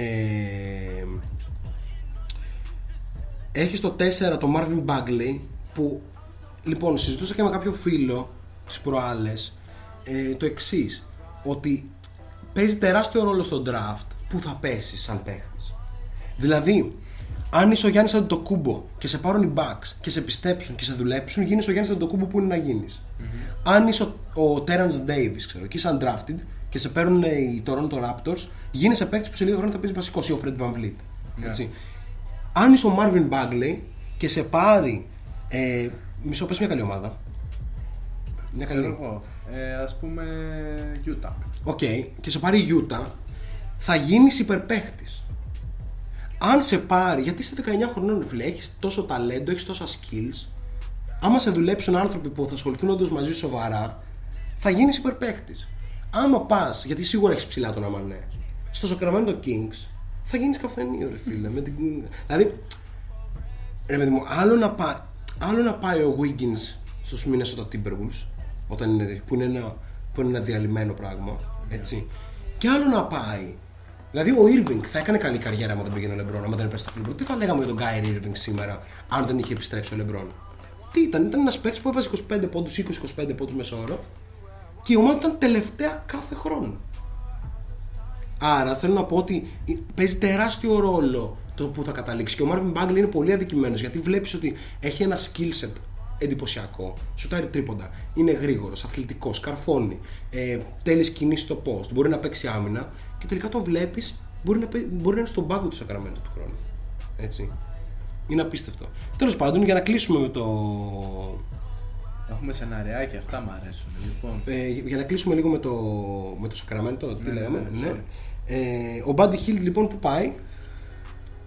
Σε ομάδα που θέλει αυτό έκτο το πράγμα. Παίχτη. Η, η Διάρη που θα είναι τρίτος τέταρτος παίχτης της ομάδας, όχι πρώτος σε καμία περίπτωση, και θα πυροβολεί. Sixers. Σίγουρα μία από αυτές. Sixers. Με την έννοια ότι... Καταρχήν ο Ben Simmons χρειάζεται δίπλα του ένα παίχτη που να. που να πυροβολεί κατά ρηπάς χωρίς σκέψη. Ναι, να, να βγαίνει έξω παίχτη που δεν είναι τόσο καλός. Ναι, ναι, ναι, ναι, ναι. Floor spacer. Έτσι. Ε, Για να δούμε. Sixers οι οποίοι α, αν πακετάρουν μερικούς από κάτι περίεργους που έχουν μαζεύσει εκεί θεωρητικούς shooters, σαν το Harris. Προσπαθούν να κάνουν το Harris shooter. Ο, ο, ο, ο Harris yeah. αυτή τη στιγμή είναι, δεν ξέρω, πείτε και συγγνώμη. Είναι untradeable. Κανείς, κανείς, δε, ρε, ό,τι και να βάλεις, εκτός άμα βάλεις μέσα τον Embiid. Να το πακετάρεις. Δηλαδή μια ομάδα να πει, όχι, θα πάρω τον Embiid, άντε, φέρε και τον Tobias με εκατόν ογδόντα εκατομμύρια για πέντε χρόνια. Δεν, δεν είναι κακός παίχτης, αλλά πέντε ε, χρόνια, εκατόν ογδόντα εκατομμύρια για τον Tobias Harris δεν βγαίνουν σε καμία ομάδα. Δεν προσφέρει ούτε καλή άμυνα, ούτε αρκετά καλό scoring, ούτε είναι closer, ούτε είναι τριποντιέρης. Είναι scorer. Αυτό, είναι scorer. Και για μένα είναι χειρότερος από τον Jimmy Butler. Δηλαδή, εγώ αυτή την επιλογή δεν την καταλαβαίνω. Προφανώς είναι χειρότερος από τον Jimmy Butler. Δεν καταλαβαίνω αυτή την επιλογή. Ε, η επιλογή ήταν ότι ήθελαν έναν άνθρωπο που ανοίγει. Να μην θέλει να είναι πρώτος παίκτης. Ναι, και που να ανοίγει το γήπεδο και να είναι ο closer. Γιατί ο Simmons δεν είναι καλός scorer, ο Embiid είναι ψηλός και είναι δύσκολο ένας ψηλός να είναι ο closer μιας ομάδας. Άρα είπαν ότι ο Tobias Harris θα γίνει αυτό. Εντάξει, πολλές ομάδες έχουν κάνει λάθη, αυτό παρά ήταν. Ε, για να δούμε τα σενάρια. Λέει ο Σοφάδα λογικά για τον για τον Turner, το λέει, ότι τον είδα λίγο soft ενώ με εθνική μου άρεσε. Ναι, εμένα μου άρεσε και με την εθνική και με τους spaces. Δεν είναι τόσο soft, απλά είναι κάπως αποσυγκεντρωμένος. Ναι. Και ίσως αυτό είναι επειδή δεν έχει βρει ακόμα το ρόλο του στην ομάδα. Ναι, λόκο, Turner, σύνολα αντίπο, ίσον, Ε, Wiggins, Looney, Pool και first pick φέτος.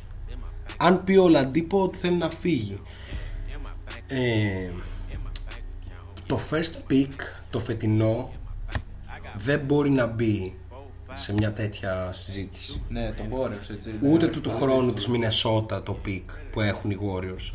Και εξηγώ, ε, ο Λαντίπο πρώτα απ' όλα για να φύγει και να πάει σε μια ομάδα σαν τους Warriors, γιατί οι Warriors ξέρουν τι κάνουν, έτσι. Και οι Pacers όμως είναι ομάδα που ξέρει τι κάνει, ναι. ε, δεν μπορούν να πάρουν τον Λαντίπο χωρίς να έχουν σίγουρο ότι θα είναι καλός. Επίσης ο Λαντίπο μ, δεν πολύ ταιριάζει στους Warriors, ναι. Γιατί έχουν διάρρη και θα πρέπει να κάνουν τον Klay Thompson τριάρι και δεν πολύ χρειάζεται αυτό να γίνει κλπ. Οπότε αυτό το σενάριο, παρότι επίσης δεν βγαίνει και στα χαρτιά. Δηλαδή ο Λαντίπο αυτή τη στιγμή είναι τραυματίας, οπότε καμιά ομάδα δεν θα δώσει μεγάλη τιμή. Wiggins, Looney, Pool και first pick. Το Wiggins και pick ήδη είναι πολύ. Έτσι. Ε, τι άλλο θα μπορούσαμε να σκεφτούμε όμως για να γίνει στους Pacers? Επίσης ο Wiggins Pacers πώς θα ήταν? Καλός, εκεί πέρα θα είχαν και τον ντι τζέι Warren. Θα το διέλυνε το πράγμα. Τέλος πάντων. Ε, Δεν υπάρχει παίκτης στο φετινό draft που να μπορεί να παίζει Warriors του χρόνου. Ο Λαντίπο πάντως είναι ξενερωμένος με Pacers γιατί το έκαναν πολύ χαμηλή πρόταση. Ε, έχω μία μικρή διαφωνία με τον Ελλόκο. Εγώ εκτιμώ ότι ο Wiseman μπορεί να παίξει στους Warriors του χρόνου. Και ας το συζητήσουμε αυτό. Δηλαδή, υπερσύγχρονο πεντάρι που έπαιζε πάρα πολύ καλά στο κολέγιο φέτος μέχρι να φάει το μπαντ και γενικά θεωρούταν τεράστιο ταλέντο μέχρι και να μπει στο κολέγιο, οπότε why not, έτσι. Πεντάρι που τρέχει το γήπεδο θέλουν οι Warriors, πεντάρι που να μπορεί να σουτάρει θέλουν οι Warriors, μπορεί να τα κάνει και τα δύο, ειδικά το πρώτο, ο Wiseman. Εγώ πιστεύω δηλαδή αν τους πέσει το νούμερο ένα θα πάρουν αυτόν. Έχουν και το trade exception του Iguodala που λύγει το καλοκαίρι και πρέπει να το χρησιμοποιήσουν που τους δίνει δεκαοκτώ μύρια απλά. Ισχύει και αυτό. Ε, δεν ξέρω, είναι, είναι μεγάλη συζήτηση. Ε, Joel Embiid μπορεί να γίνει trade. Και ποια είναι η τιμή. Η τιμή του Joel Embiid, ας πούμε, θεωρώ ότι είναι ε, βασικός παίχτης καλός συν υψηλό πικ. Άρα θεωρώ ότι, ας πούμε, εδώ μιλάμε για τους Warriors. Θα μπορούσαμε, ρε. Ναι, Wiggins και top πέντε pick. Παίρνεις και δίνεις Embiid. Ή Wiggins και το... Αυτό για τους Sixers όμως το... τι σημαίνει. Αυτό για τους Sixers σημαίνει ότι κάνουν franchise player τους τον Ben Simmons. Το το και... πάει και... προσπαθώ να άξω. Αυτό όλο είναι πολύ ωραίο. Βγάζει μπορούν να βγάλουν τον Tobias Harris από την εξίσωση επίσης. Δεν, δεν, δεν, δεν μπορεί να βγει. Δεν μπορεί να βγει και δεν μπορούν να κάνουν και άλλα πράγματα. Γιατί θα έχουν και το τεράστιο συμβόλαιο του Wiggins. Οπότε αυτό που θα κάνουν θα είναι να, να παίρνουν από εκεί και πέρα μόνο σουτέρ, τίποτα άλλο. Για να πλαισιώσουν το Simmons. Νομίζω είναι το πιο γενικό σενάριο. Γιατί... Ναι, ναι, ναι, ναι, ναι, ναι.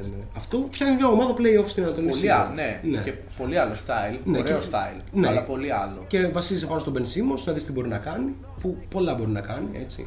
Εντάξει, επίσης με πας, τρομάζει πας, λίγο πας, το transition game Simmons-Wiggins. Προφανώς, είναι επικίνδυνο. Ε, το βασικό είναι ότι φτιάχνουν το μοντέλο Bucks στους Sixers.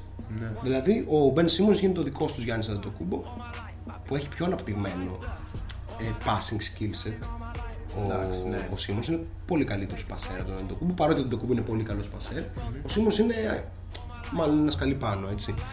Ε, δεν ξέρω ποια άλλη ομάδα θα μπορούσε να ενδιαφερθεί για τον Embiid. Η, η Heat σίγουρα, αλλά θα πρέπει να δώσουν τον Αντεμπάγιο.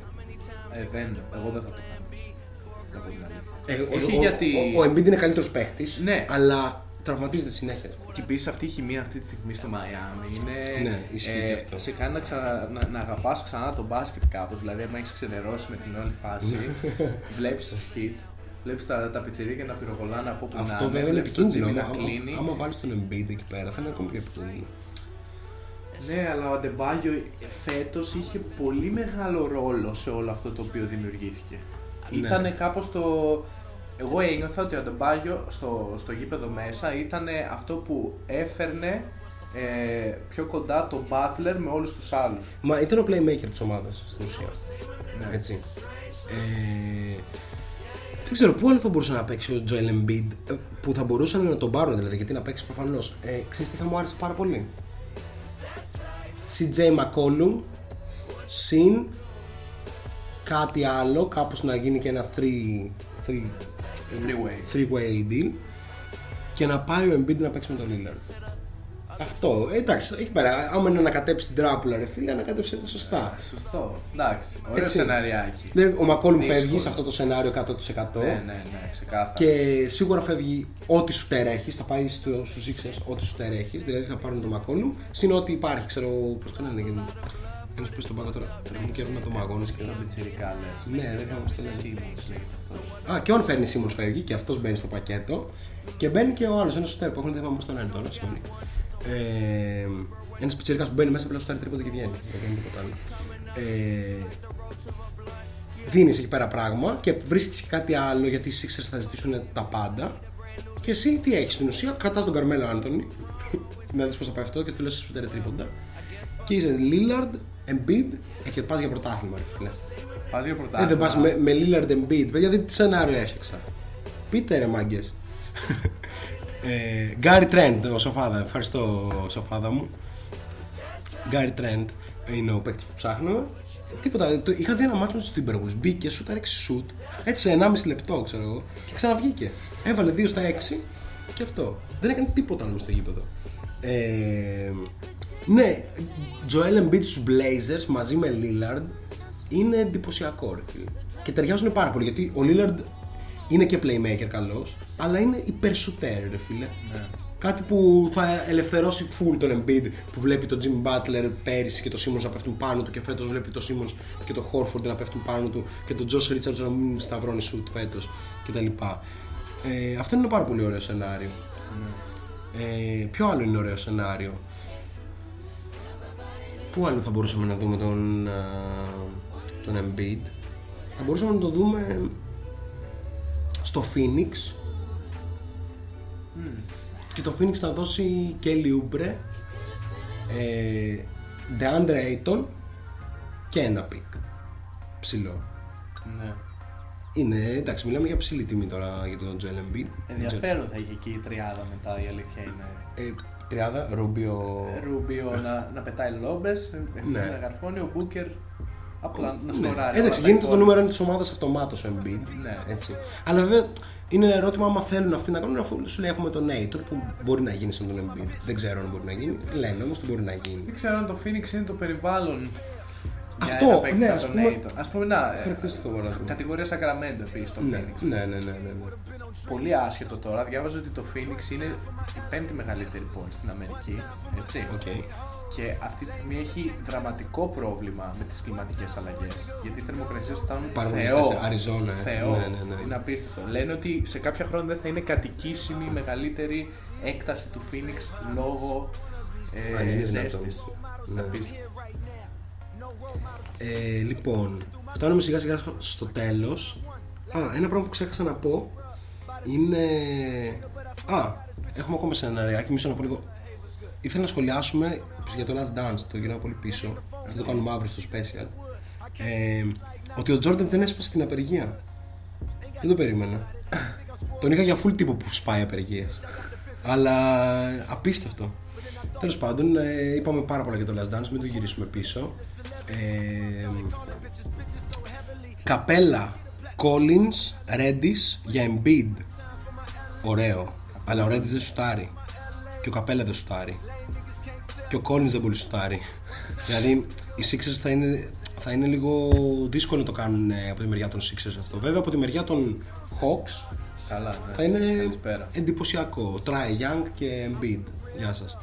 Ε, θα μπορούσαν οι Nets. Mm. Δηλαδή πες ότι γυρνάει ο κέι ντι στα καλά του, yeah, και είναι και ο Irving και πακετάρουν τώρα τον uh, Jared Allen σίγουρα, ένα ψηλό, πακετάρουν τον Caris LeVert και τον, και τον Dinwiddie και τον Joe Harris. ε, Πολλά ε Πολλά Ρε φίλε, τέσσερις ρολίστες τον Embiid θα πάρεις. Τέσσερις ρολίστες θα δώσεις για τον Embiid. Θα πάρεις τον Embiid με ερωτηματικά για την σωματική. Ναι, αλλά θα έχεις Kyrie Irving, κέι ντι και Embiid. Αυτή η ομάδα δεν πάει για πρωτάθλημα. Πάει, αλλά μετά τι θα έχεις? Τι θα έχεις? Έχουν τόσο βαθύ ρόστερ αυτοί που δεν έχουν τόσο μεγάλο πρόβλημα. Θα έχουν τον Tyson Prince. Ναι, τον Tyson, Tyson. Τον Tyron Tyron ναι, ο Tyson Prince έπαιζε το δύο χιλιάδες τέσσερα. ε, τέτσα, τέταρτος, okay, έτσι. Θα βρεις κάποιον, ε, θα έχεις τον Κούρους που okay, ναι, χαζοπαίζει, okay. Αυτά, παιδί, αυτά βρήμα, θα έχεις, έτσι. Ξεχνάτε ότι πρέπει να παίζει ο Ντεάντρε, ισχύει, ναι, αυτό, ναι, που λέω στο φάτα. Ναι, αυτό το βρήκαμε, το δέκα λεπτών, ισχύει, πρέπει ισχύει να βγει. Λοιπόν, ε, ήταν πάρα πολύ ωραία σήμερα. Περιορίσαμε λίγο θεματολογία σε τρία τέσσερα θεματάκια. Αλλά καλά, η θεματολογία πάντα έτσι και λίγο ξεχυλώνει. Αναλυτικά αυτά που επιλέξαμε. Ευχαριστούμε πάρα πολύ που ήσταν εδώ. Λοιπόν, δείτε και το. Τώρα θα ξεκινήσουν διάφορα προτζεκτάκια τώρα για να μιλήσουμε λίγο για τη φάση μας, όπως κάνουμε πάντα στην αρχή και στο τέλος. Ε, έχει ξεκινήσει ήδη, δουλεύετε να κάνουμε μια φάση με redraft στο YouTube. Έχει ξεκινήσει ήδη αυτό το που είδατε με τον, με τον Alex Antetokounmpo, που είναι κάπως ένα πολύ μαζεμένο scouting report και θα το κάνουμε και σε βιντεάκι για να έχετε πολύ υλικό. Δεν υπάρχει τέτοιο πράγμα αυτή τη στιγμή, μάγκες, είναι... Γελάμε με δημοσιογράφους που λένε κάτι για δώδεκα πόντους μεσόωρο. Ναι, εντάξει. Εμείς τα συζητάμε σε κάτι εξωτερικές γκρούπες, ναι, που πολλοί συμμετέχουν, αλλά να το πούμε και για τους άλλους. Δηλαδή Ναι, δηλαδή καλό είναι όταν μιλάμε για κάτι κάπως να το ξέρουμε αυτό που προσπαθούμε να κάνουμε. Know your staff, ας πούμε. Και... και έρχονται πολλά άλλα και με analytics κολπάκια στο, στο YouTube, οπότε κάντε subscribe στη σελίδα. Ε, ευχαριστούμε πάρα πολύ το Κίκη που μας δίνει πάτημα σήμερα και θα μας δώσει και αύριο εννιά το βράδυ. Ψινόμαστε. Ψινόμαστε. Μάλλον εννιά η ώρα το βράδυ αύριο θα συζητήσουμε μονοθεματικά ένα μισάωράκι και μετά θα πιούμε καμιά μπύρα για το τι συζητά το N B A για την επιστροφή του, για όποιον ψήνεται. Ε, αυτά. Like, share, Kick it, Shot Clock σε, σχεδόν σε όλες τις πλατφόρμες πλέον. Τώρα το Shot Clock υπάρχει στο Facebook, ε, στο Twitter. Twitter, θα υπάρξει Instagram σύντομα, να δούμε λίγο, πρέπει να πλησιάσουμε την ομάδα γιατί δεν βγαίνει, γιατί δεν βγαίνει. Στο YouTube, ε, στο Mixcloud και στο Spotify πλέον, μάγκες. Λοιπόν, peace, φιλάκια. Καλή συνέχεια.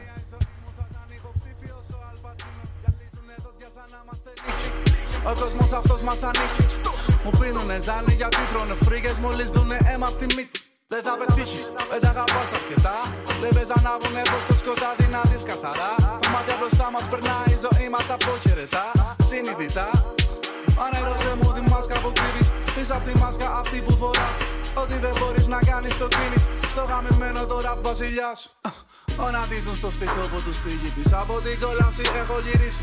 Τα χορέψω στο ρυθμό του θανάτου μαζί σου. Ο πόνος μωρό μου είναι λύση. Δρόμοι αδειάζουνε, η νύχτα τρίζει. Ο σκύλος το δολοφόνο γαυγίζει. Μέσα στο χάος σήμερα θα δεις. Κι άλλη μια μέρα καινούργια θα αρχίσει.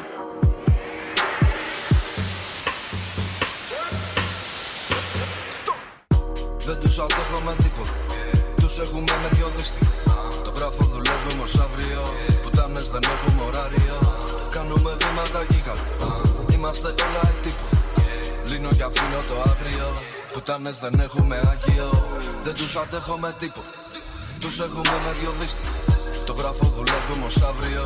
Πουτάνες δεν έχουμε ωράριο. Κάνουμε βήματα γίγαντα. Είμαστε όλα οι τύποι. Λύνω και αφήνω το άγριο. Πουτάνες δεν έχουμε άγιο. Χρωματίζομαι, χρωμαγκρίζω τη ζωή μου, τη διαδρομή. Χρωματίζω, τη ζωγραφίζω. Είναι χαρά που είναι πληγή. Χρωματίζομαι, χρωμαγκρίζω τη ζωή μου, τη διαδρομή. Χρωματίζω, τη ζωγραφίζω. Είναι χαρά που είναι πληγή.